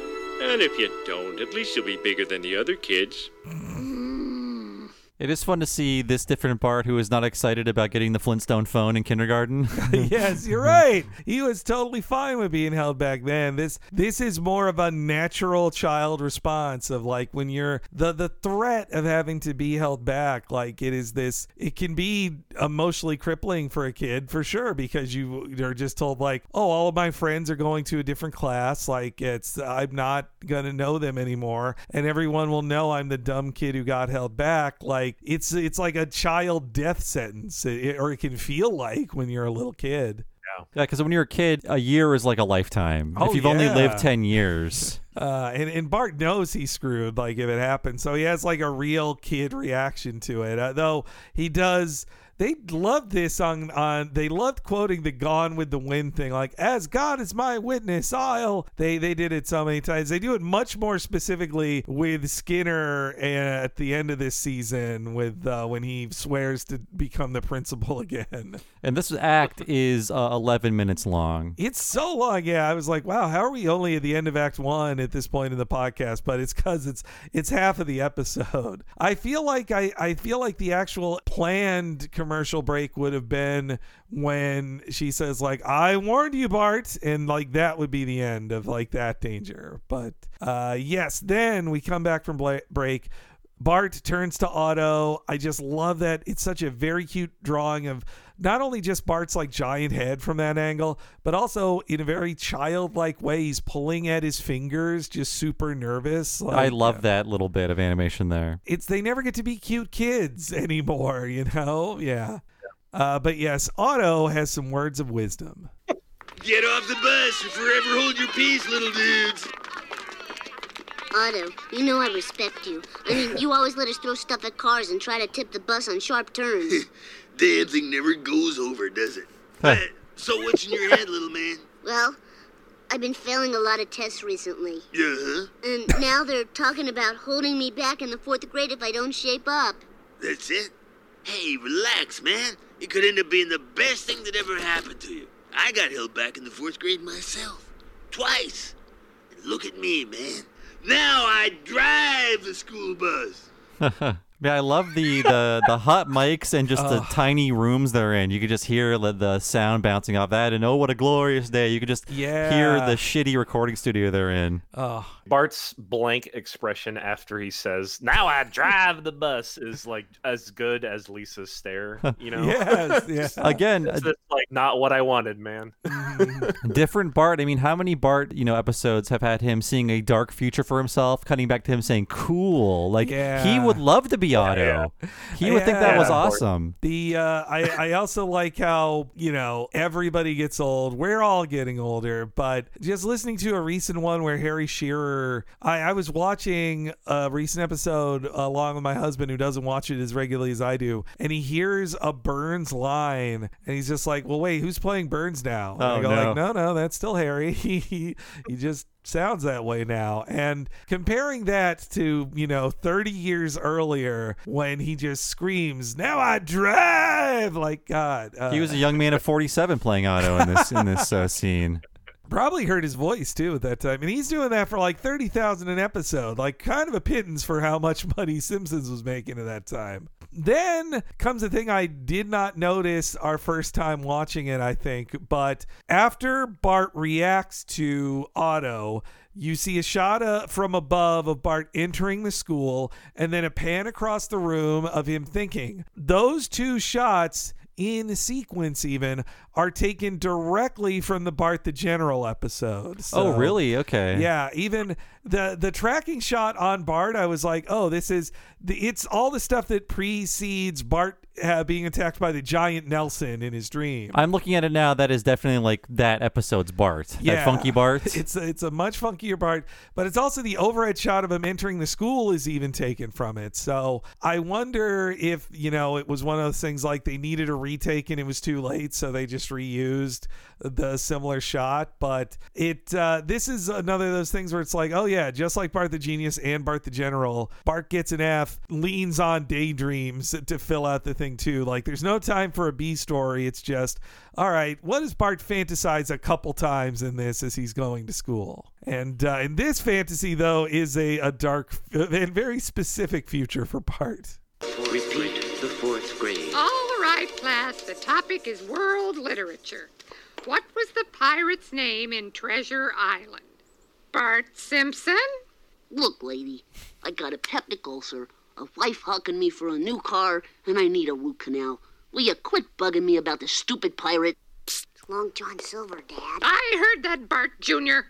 I want to see both of you after class today. Oh, thanks a lot, son.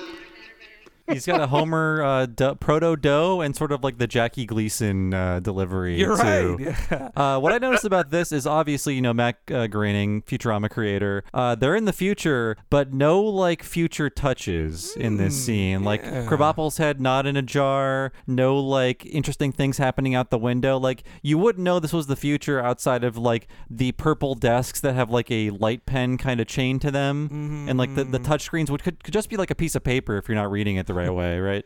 Yeah, yeah, you're right. They could have futured it up a bit more, like like they do in the future classroom and, and Lisa's wedding. I, I like that the Bart Jr. in his dreams actually does know the right answer, which is like, did did Bart learn the right answer at some point, and he knows it for his dream? Caught that. I was like, that begs the question: Did Bart actually know that?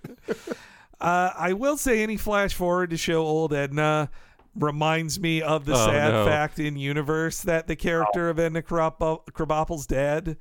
And and if you take the the obviously this is not ever how the show is meant to be read, but in the in the canonicity of Bart never leaving the fourth grade, it would mean that all the adventures he has with Edna is also accompanied by his teacher dying while he's in that same class. And so it's a lot to put on poor Bart. Jesus. I do like Edna's older design. Like it's no, it's no head in a jar. It's nothing. It just feels like, yeah. This. What if a Simpsons character was all wrinkly? This is what they look like. Uh, so many extra lines. and and uh, they don't put a date on this scene, but I do like to imagine that's 40 year old Bart, meaning this scene is set in 2020. I like I like to think that. Happy anniversary. This scene. and also, what's weird is that Bart's shirt color is all wrong throughout the episode, but in his daydream, Bart Jr. has the right color shirt for Bart. That is My bizarre. Uh, so yes, Bart is taken out of his dream as uh, a ball rolls away. He asks Martin for some help, and uh, Martin uh, over explains it. I didn't want to mess with the ball and play, and then of course gives a girlish throw back. Also, uh, that scene opens with Bart getting hit in the head with the ball and not reacting like Homer does, and I believe Life on the Fast Lane. You're right. Yeah, is that Life on the Fast Lane? Uh, yes, yeah, Okay. it is. Yeah, that's you're right. It uh, it was a runner back then. It was a runner back then that uh, somebody is too deep in thought to react to being hit in the head.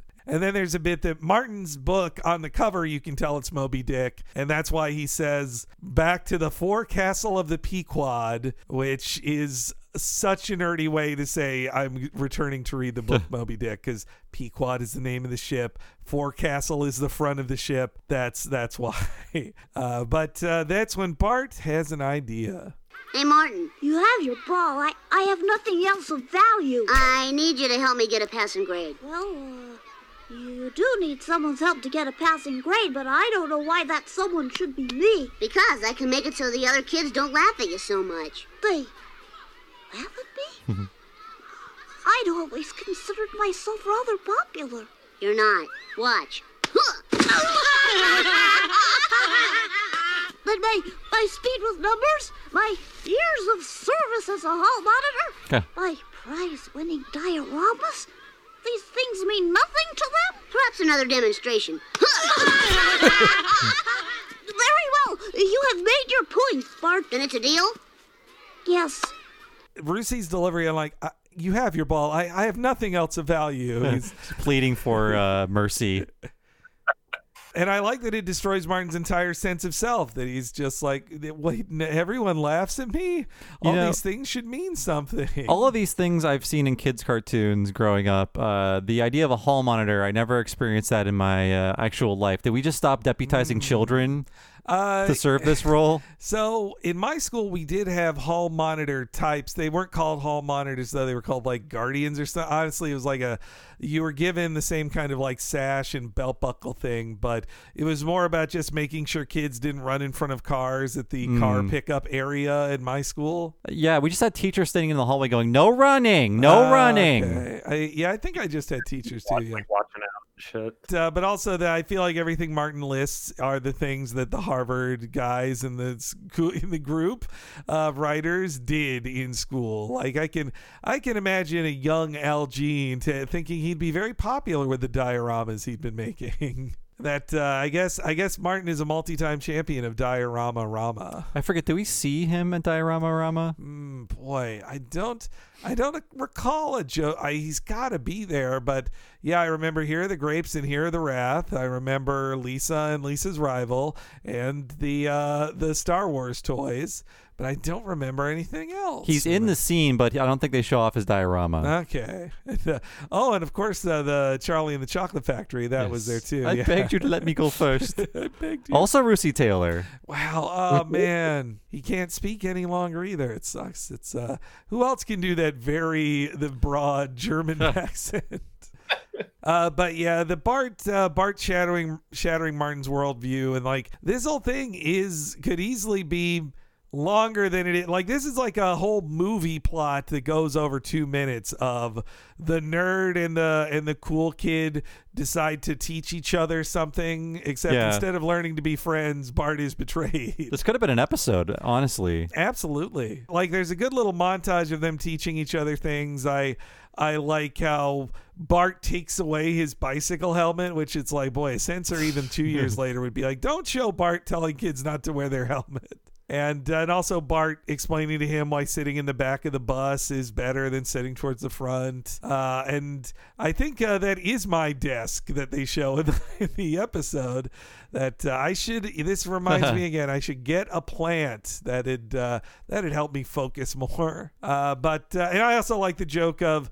Bart gave Martin a comic book to read. Martin gave him a book to read, and each put the other thing inside of it to sneak reading it. It's not uh, Radioactive Man, though. I wish it was the radioactive man, specifically the prop they used in Bart the Genius. That would be even better. Like Yeah. zooming in on this very hard to read thing, it looks like it says Cosmic Defender or something like that. Ah, Just why make up a secondary radioactive man? Radioactive man's the best. And uh, so yes, uh, the, oh, there's even a bit of callback. There's two callbacks to uh, "I am a wiener" here, but I, I like Bart tries to teach him how to do a bad drawing, and instead he draws a, a very nice mural and an ode to Miss Krabappel. Very, very like 70s style Yeah. mural, and he even signs it.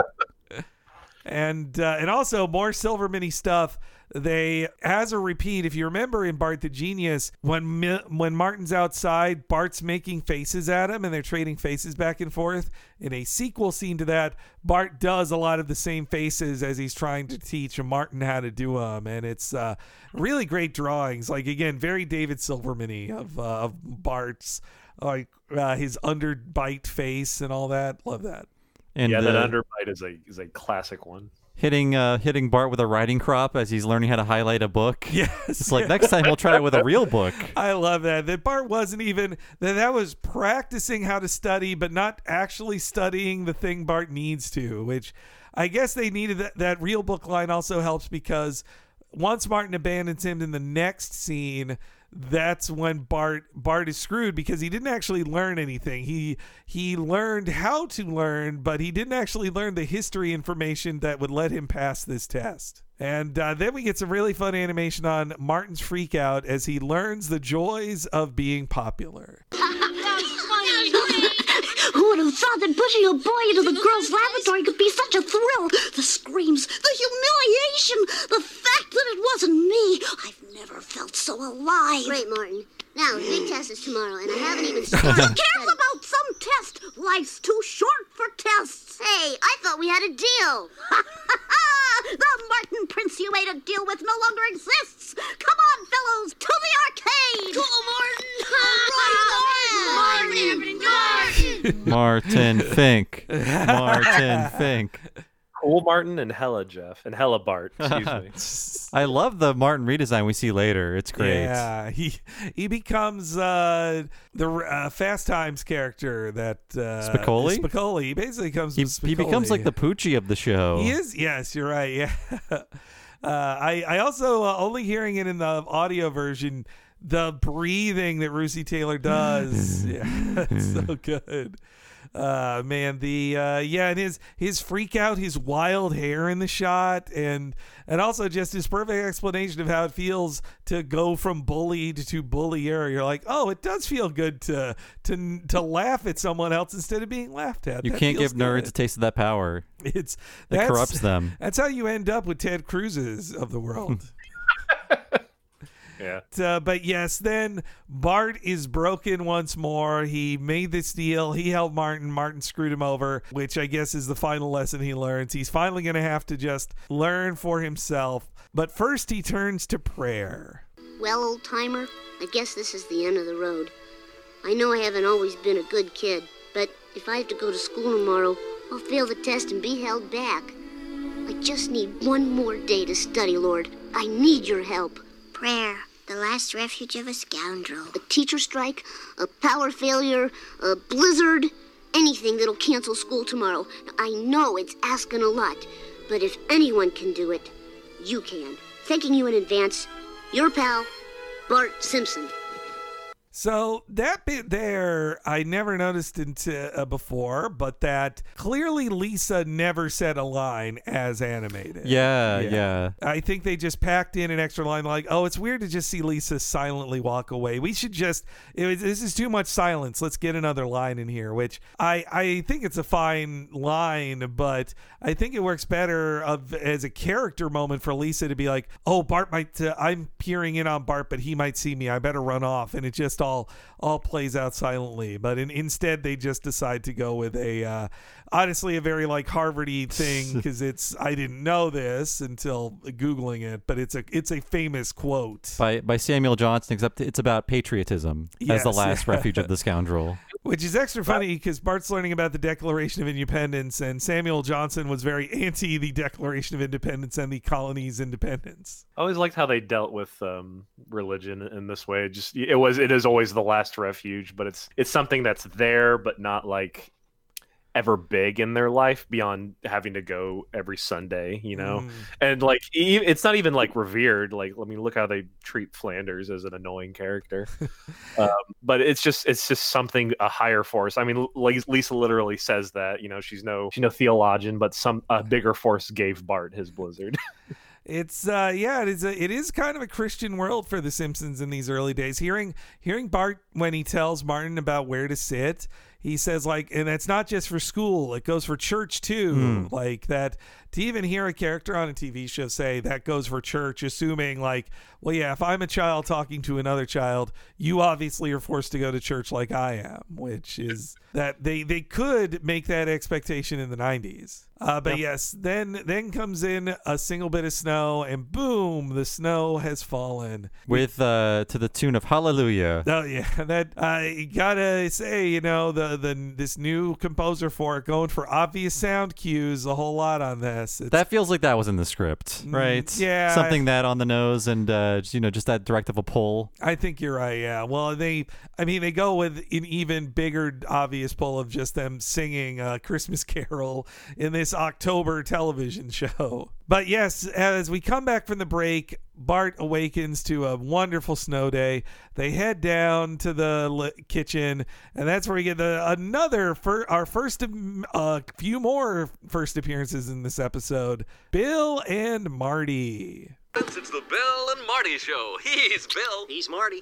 Two grown men who can't get enough of each other. And it looks like we've got some snow formation for all those flake lovers out there. Mm-hmm. Springfield Electric, gas and water plants are closed for the day. Oh, now don't forget the nuclear power plant, Bill. That's closed too. Woohoo! All right. For all you youngsters, you toddlers, this is what you've been waiting for. Springfield County Schools are. I can't read it. I'm too excited. Uh-oh. Springfield County Schools will be closed. Wait, come back. You're wrong. You're supposed to be Cowabunga! Remember to take a break if your arms go numb. Hey, I heard you last night, Bart. You prayed for this. Now your prayers have been answered. I'm no theologian. I don't know who or what God is exactly. All I know is he's a force more powerful than Mom and Dad put together, and you owe him big. You're right. I asked for a miracle and I got it. I gotta study, man. So yes, KBBL's Bill and Marty, their first ever appearance. Uh, they won't be seen on screen until Bart versus Thanksgiving, which is when they host the Thanksgiving Day parade. I can't believe it took them to the season two to come up with them because they they feel like such institutions to me in the show, and it's I think it's Dan and Harry's best combo performance together. Yeah, there's been other radio characters, but not these guys yet. Only in a couple episodes does over time it shows that like Bill and Marty hate each other and just like I think it's in I I I think it's Thanksgiving where you get the line like you're dead weight Bill. like, uh, but but I love just like we're two grown men who can't get enough of each other. Oh, wait, I think that was when he couldn't stop playing the Monster Mash. That's on, right. Uh, on Valentine's Day. That's right. Uh, and then uh, oh yeah, it's in it's in the Thanksgiving one where he goes like, "Now I know how the pilgrims felt." What? what does that mean? and uh, and I like I do like too that Bill and Marty are just teasing it out even longer to torture kids to let them know though. Though now that I think about it, isn't it really bad that a blizzard shut down every power plant? Like yeah, the, Homer should be going to work. Uh, uh, and then Bart says his second ever cowabunga in the series, and the and in the 2002 commentary, they're like, "Whoa, he said it! What the hell?" they were asleep at the switch for that. Uh, I think it was uh, Homer's Odyssey commentary. Yeah, yeah. It's uh oh no no it's Telltale Head. Yeah, it's when he, you're right. goes through the half pipe and just says it. Yeah. But in this case, that one almost felt like an afterthought. They're like, oh, I guess he should say cowabunga while jumping on his board. But this is very clearly lip synced and everything. Like. Bart's about to jump outside and he's excited. He's gotta say cowabunga. And we just did behind the laughter where Bart's like, "I never said cowabunga in my life." Yes, you're right. That was the last episode we did. I do like as Bart decides to stay indoors. He describes what's bad about a snow day, which uh, I've never. No, I guess one year when I lived in Georgia, I was like eight. We had a snow day, but I've never had a snow day since. You really missed out, Southern boy. They were know. glorious. I was just saying they're so fun to just have like a little extra day off. Yeah, like we had so many snow days one year that we had to like make up a few days. We had like Uh. I think more than two weeks of snow days. The blizzard of '93. See, Oh dear. in Florida, we just had hurricane days, and you're not allowed outside on those Hmm. days. Like, it's, Oh, Uh, no, the but but Bart's description of like ah your ears start to get cold and all these other things like uh, it can't be that great, right? Oh, it's it's fantastic. It's amazing. I'm sounding like Bart now. The sledding, the cocoa. Uh, and uh, yes, Silverman on the commentary, he. Uh, I'm glad he finally gets a chance to speak on it and just say like this pan across like first off to fully redesign the town and every character in snow related costumes is a gigantic task in an already busy episode but to do a long panning shot across the whole town that is a huge ask that I don't think the animators understood I or want- the, the writers understood I want to know how big that piece of art is. That background as they're scanning across it. It's got to be Yeah. like 30 feet long. It seems like there's a, an obvious cut when they get to the um uh, the ice bear sculpture with, with uh, uh, uh what's his name Jebediah or something. Yeah. So I Yeah. wonder if like maybe there's like two like there's that and then it, there's another one that starts as uh as Lisa and Marge start ice skating. You know. There there is a big cut, but even before that, that is a long piece of art Oh, they're skating yeah. Oh, across. I bet it was probably hoped that they could get it from that full pan over to the ice skating rink, and then even farther to the band, and then over to the the mayor. I think they they wanted that entire thing, but as it pans over to the ice skating rink, that feels very cr- Christmas special peanuts to me. And uh, and also we get to see a first like uh, you know teases of a relationship between Skinner and Edna there. I did like to see sparks flying between those two. Would never work out between them, unfortunately. But they were made for each other. It's sad. As before it zooms in on on Skinner and, and Krabappel, the, the other people playing with them seem to be Mrs. Miss Finn, the nurse. Uh, he looks like J. Loren, but I, I can't tell. And then Moe comes up right behind him. Oh, yeah, that's very random that Moe is among them. Yeah, just Moe hanging out. And uh, I also like that Homer and Burns briefly are in like a 1940s film of just him knocking off his head, like "You ragamuffin." And in the scene uh, of all the characters holding hands, uh, at the last minute they wanted to put in Herman because he has no uh, other arm to hold hands with somebody, uh, but they didn't get it worked out in time. Like Sam Simon wanted to fire it off to some like outside animation studio just to put in like five extra seconds of Herman with no one to hold hands with. Uh, it's a joke that came in too late, which is too bad because it would have been pretty funny. But It would have yeah. Given Herman like one other thing to do before the Pulp Fiction parody.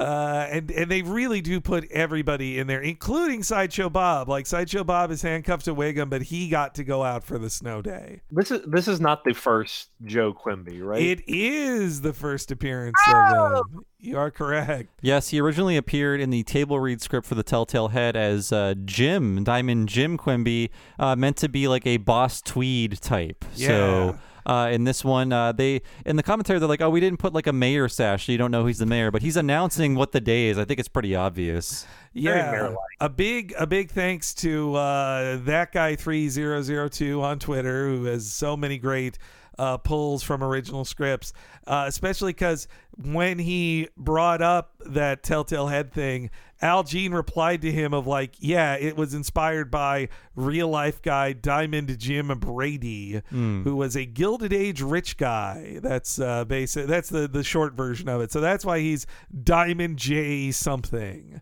Uh, so, but yeah, he's. Uh, it's it's interesting to know that in season one they knew they wanted a mayor and had pretty much the idea of who they wanted as the mayor of Springfield, but you couldn't see him until here. And uh, it's I believe in the uh, season twelve episode we'll be doing next. He's gone so far as to be saying like, "Hey, we're all scared and horny." Like, uh, but uh, but yes, it's the funnest day in the history of Springfield. Gotcha, Burnsy. Why, you young ragamuffin, I was never one to back away from a snowball fight. Smithers, you may fire at will. Certainly, sir.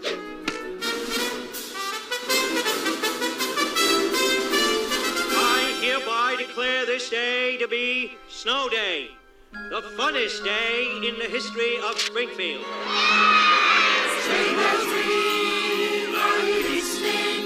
And obviously pulling from uh, Grinch as well. Yes, the yeah. the classic Grinch, not the other two ones they made.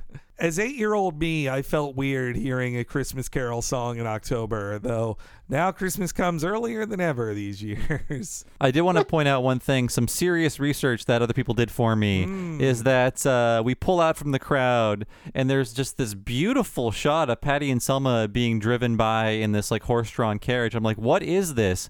It wasn't on the wiki, uh, the Wikipedia for this episode. It wasn't in the episode capsule on snpp.com. What is this? So immediately I went to Twitter and asked, and people found out. It is a parody of the 1853 painting by Otto Knirsch uh, called "The Road hyphen Winter," and this was produced for the uh, lithograph company Currier and Ives, who made lithographs for the common people, and that image would be immortalized on Christmas cards of the early 20th century. So people remember it from that, but the origins are this painting that was made in the mid 19th century. So that is what that is uh, parody of that specific thing these boomers grew up seeing on Christmas cards. Uh, that's a gorgeous. It's a gorgeous uh, artistic rendering of that, and now I realize it's the thing they reference in the sleigh be- the sleigh ride song.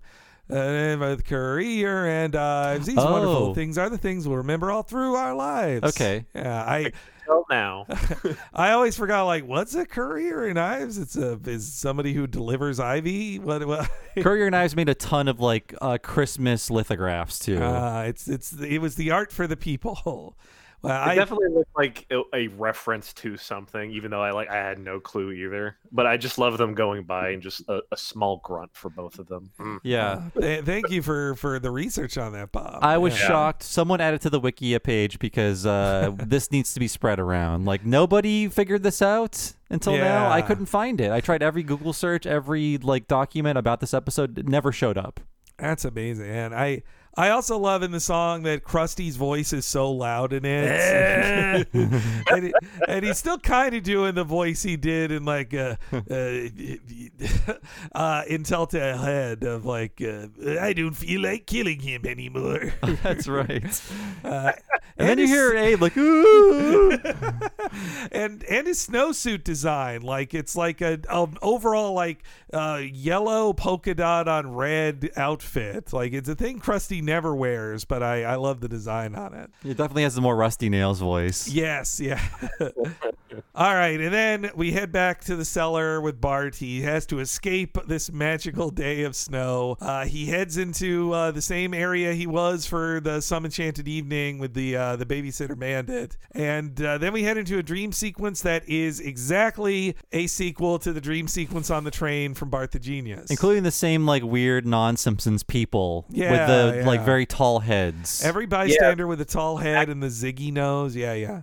Some Akbar and Jeff looking motherfuckers in this Yes, Congress. totally.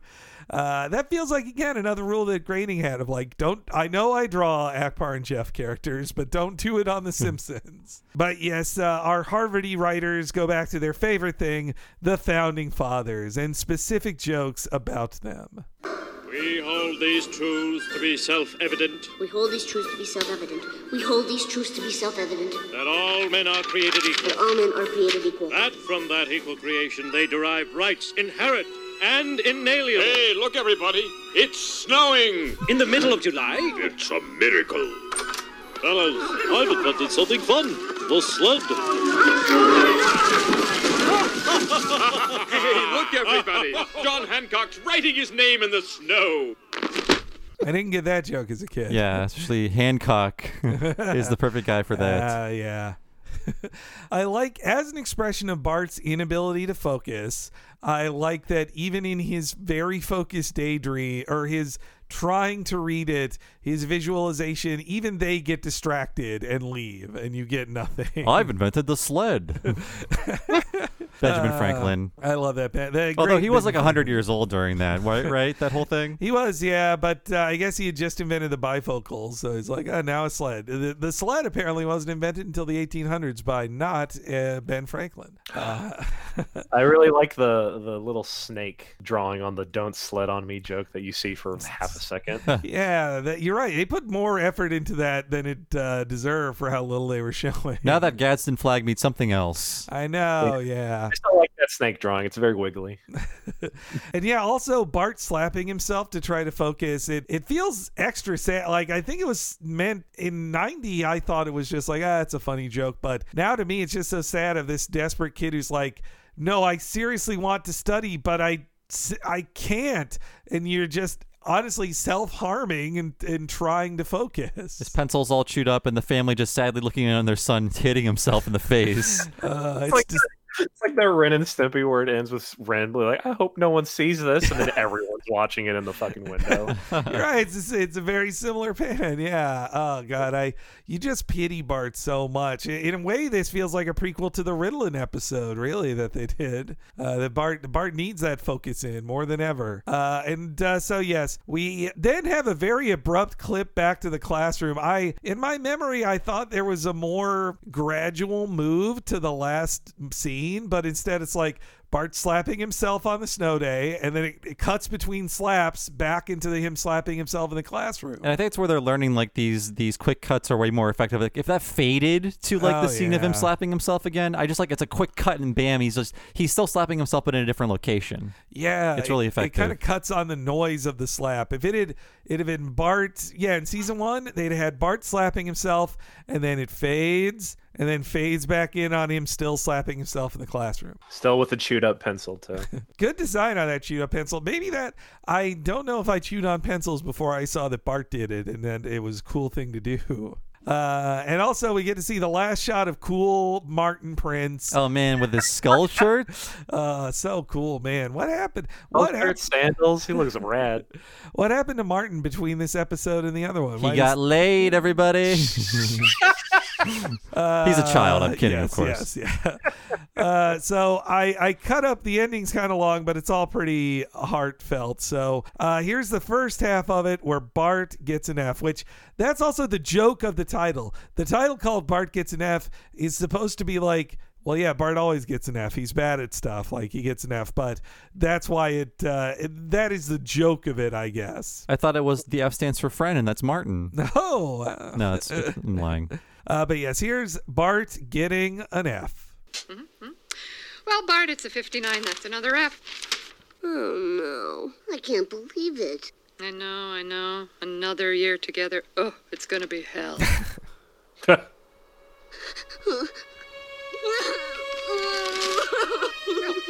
the matter? Well, I would think you'd be used to failing by now. No, you don't understand.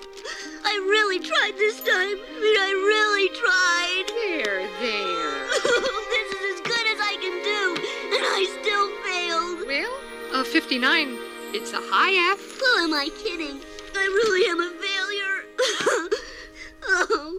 I like that moment because it. I think it really captures how it can feel the frustration of a kid who just they don't know why they're not doing good in school and they feel bad about it, but they don't know what to do. And no one's giving Bart any help. Like he needs more. Mm-hmm. He can't just be like self uh, sustaining in this effort. He needs like outside intervention. That line that she gives, I thought you'd be used to failing, is a fucking punch in the gut. Oh Yeah. my god. it's a bit of like humor to like kind of cut this very like sincere scene too. Mm-hmm. It just it just feels different now. I mean, like it's a very sincere scene, but just like man, Jesus Christ.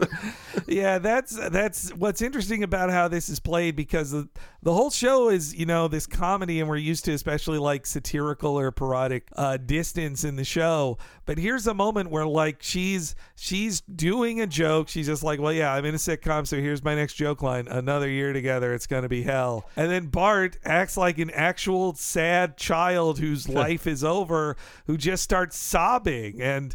And Edna almost feels like she's an actor in a show of like, hey, what? Whoa, the, the- don't cry. Like this, this isn't funny. Stop. And we've done a lot of trashing of Richard Gibbs. Now, Rubinstein, what are you thinking with this cue? It's a little Oh, much. yeah, It's a little much. I can see why they went with Clausen, you know, mm-hmm. definitely. I would have let more of this play on its own. Yeah, the the tears are enough. Like, yeah, I mean, I, I think it'd be even more blaring on Gibbs, but one for Rubinstein, maybe he's just as like, well, Gibbs just did this for you last year. I thought this is what you wanted.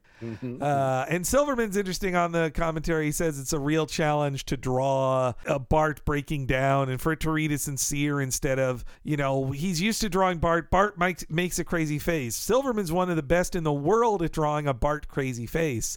But here it's like, no, we need an earnestly sad face from Bart that works. Yeah, it's it's like really unusually fluid animation of him breaking down, but it was worth like spending all those extra frames on it. hmm Yeah, and then and then all Groening's got to say is that oh the tears, you know, we always have problem with the tears. I'm like, give it a Ugh. rest. Can't you appreciate the good animation you're seeing?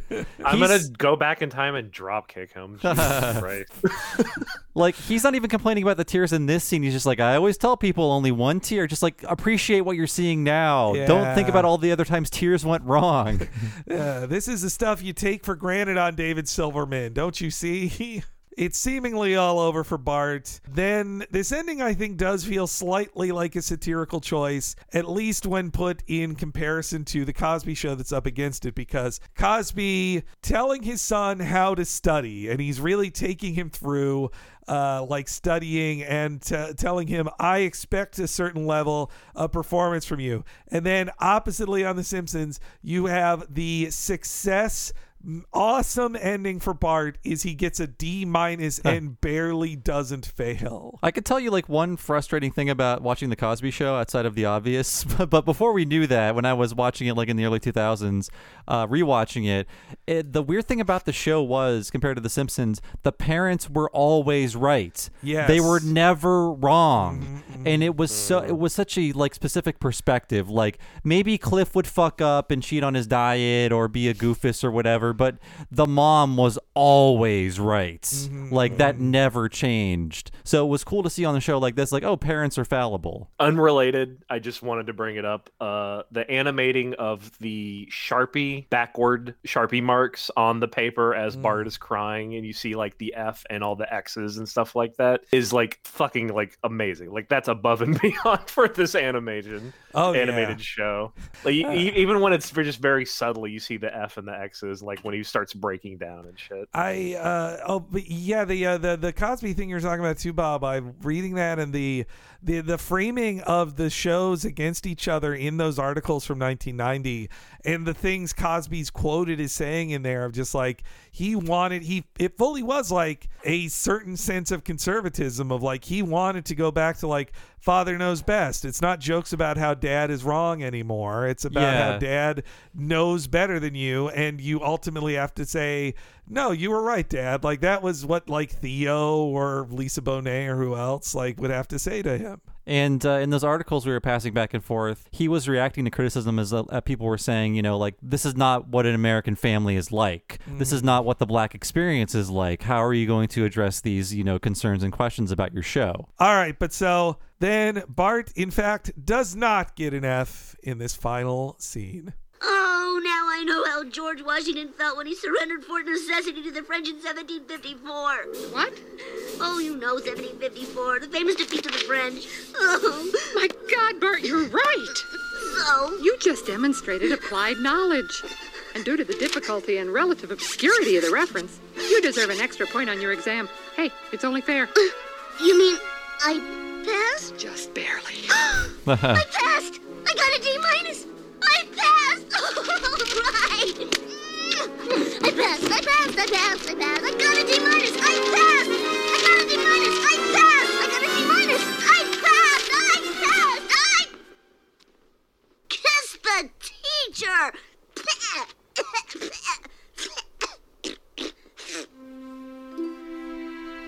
We're proud of you, boy. Thanks, Dad. A part of this D minus belongs to God.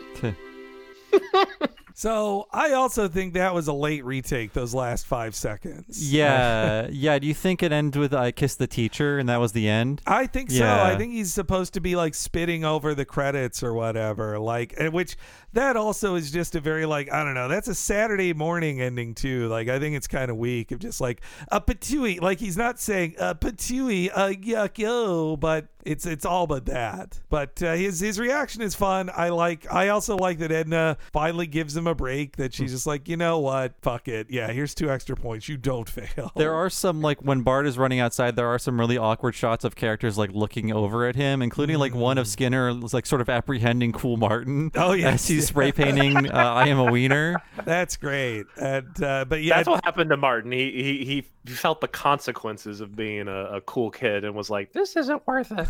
I guess that explains why he's back to regular Martin. Skinner scared him straight after that. Yeah. And and I also love the animation of like not just Bart's happy a celebration, but also the way he like kind of almost prances with joy over the uh, the desks, Yeah. like jumping from desk to desk. That's great. But I think I my feeling is that last shot came in late because it ends enough with Bart celebrating and that shot of him on the snow with lit from the back, like that's an end of episode shot too. But I think they realized like, well, it's not a complete emotional journey for Bart if he can't prove it to his family, and it's a more rewarding thing that like, oh, Bart finally gets to put something else on the fridge, and it's a D minus surrounded by A's from Lisa, which is still it's it's a de- it's success in defeat kind of moment for It Bart. reaffirmed his faith as well. Yeah. I like on the commentary recorded uh, 18 years ago. I think Silverman's like, "You're stuck there for 13 more years, pal," and I'm like, "You guys are in season 33 if you I get renewed." know. Yeah, we're. Well, I mean, we're about to do the 250th episode of the show too in a couple weeks, and thinking of that is like, yes, one third of the show is done with that episode. Uh, Talking Simpsons is almost over. uh, and yeah, that uh, that uh, shot of them, the final shot of them at the fridge, that's just the game over screen from Bart's Nightmare. Uh, But yeah, I think it is a it's a pretty all right episode that's really well animated and I think it's the perfect one to come back from a summer of Bart mania to truly to take us into the basically 12 weeks going up to Christmas that will also include the mega launch of the four times platinum Simpson sings the blues.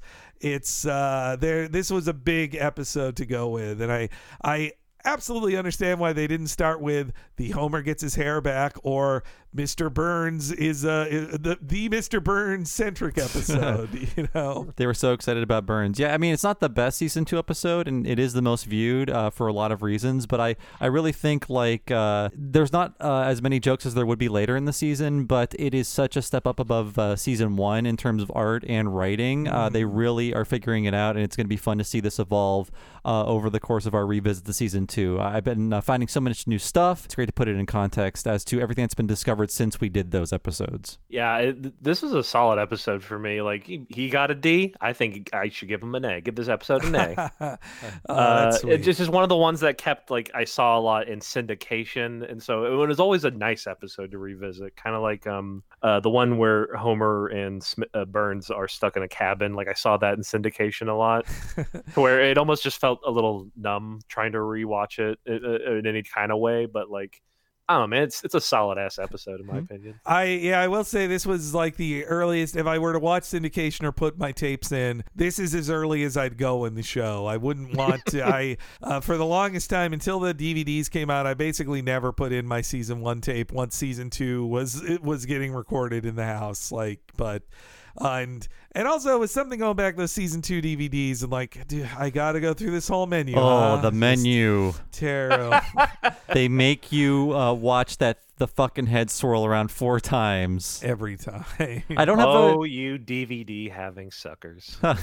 Those DVDs are the ones I'm popping in are like 18 years old, so I'm like, oh, you didn't rot yet. Thank you. Bless you. That's true. but yeah, a, a great start to season two with a great guest. Hey, yeah. thank you. Casey, can you tell everybody out there what you're working on now and where they can find and support you? Uh, I'm I'm still working on the usual stuff from last time I was on here. Uh, back my comic back that I uh, write and my friend Anthony Clark draws from Beartato and, and, and whatnot uh, is coming uh, closer to an ending than it has uh, six months ago than you last heard. So you can check out backcomic.com. I'm doing stuff on Twitter once in a while. Uh, Tumblr. Man, just go to caseygreen.com.com and you can find all that stuff and uh yeah, and more. I uh, recently just drew the classic Tiny Toons character Fifi La Fume, as I recall. I started, yeah, I started to do some portraits of uh, uh in black and white and stuff, and I got kind of stuck on doing some uh, uh, furry babes once they once they announced the the re the reboots of like Tiny Toons, Animaniacs, Ah. etc. I just had that thought and was like, oh, why don't we just go weird with some old cartoons? So Hulu. you, I do have a you can you can just go to Casey Green with two N's dot com and that'll take you to like my Tumblr page, which pretty much works as a kind of just a, a catch-all for everything I'm doing right now, comics, art, whatnot. We can all agree Minerva Mink gets her own series, though. I can't wait to see how horny she is in this new reboot. She made that dog too horny. That was the point of all those cartoons. Uh, that, that My wee- dog was too horny. Gotta away from this mink. That wiener dog was standing at attention. That's uh, oh, Jesus. uh, but thank you again, Casey. It's always great to have you on. No, thanks, y'all. It's, it's my pleasure. So thanks so much to Casey Green for being on the show. Be sure to check out all of his stuff. And as for us, if you want to check out more of our stuff and get all these episodes one week ahead of time and ad free, please go to patreon.com slash talking simpsons. Sign up there for five bucks a month. You get everything behind the five dollar paywall we've made for the past three and a half years. It'll all be instantly available to you the second you sign up. That includes all of our limited miniseries. The most recent one was Talking Futurama Season 2, Part 2. That was nine new episodes of Talking Futurama to wrap up the year of 2020. And there will be another miniseries coming in 2021 in the spring and in the fall. So you want to stay on that tier to hear both of those and everything we've done before today. And also, if you want to join at the $10 level at patreon.com slash talking simpsons, you get all the $5 stuff naturally, but also access to one mega long podcast once a month just for patrons of that level or higher. And what is that, Henry? Bob is talking about the What a Cartoon Movie podcast, where we cover a different animated feature film each week. You know, on the free feed just last week, you got to hear a full one of those, our Iron Giant one, where we talked a lot about its connection to The Simpsons. If you want to hear the entire back catalog and the brand new one that's coming out in January, you need to sign up at the $10 level at patreon.com slash talking simpsons. Recent one includes, you'd also hear Dec- December's one, which was for the end of Evangelion, that anime classic. Wallace and Gromit, Curse the Were Rabbit the month before that, and a huge back catalog otherwise. So please sign up at the $10 level to get everything super cool at patreon.com slash talking simpsons. As for me, I've been one of your hosts, Bob Mackey. You can find me on Twitter as Bob Servo, and my other podcast, by the way, is Retronauts. It's a classic gaming podcast about old video games. Find that wherever you find podcasts, or go to patreon.com slash retronauts. Sign up there for two bonus episodes every month. Henry, what about you? Follow me, Henry Gilbert, on Twitter at H E N E R E Y G. I'm sure I'm going to be having some more fun into 2021, and you need to pay attention to me there. Please pay attention to me. also, you should follow on Twitter the official account of this podcast and our sister podcast, What a Cartoon. I'm talking about at Talk Simpsons Pod at Talk Simpsons Pod keeps you up to date whenever new podcasts come out, whenever new things happen on the Patreon, whenever there's news about a poll or the schedule, or whenever there's like a sale on our shirts at uh, TeePublic. There's so many cool things you will only know if you are following at Talk Simpsons Pod on Twitter. Thank you so much for joining us, folks. We'll see you next time for Season 12's Treehouse of Horror 11, and we'll see you then.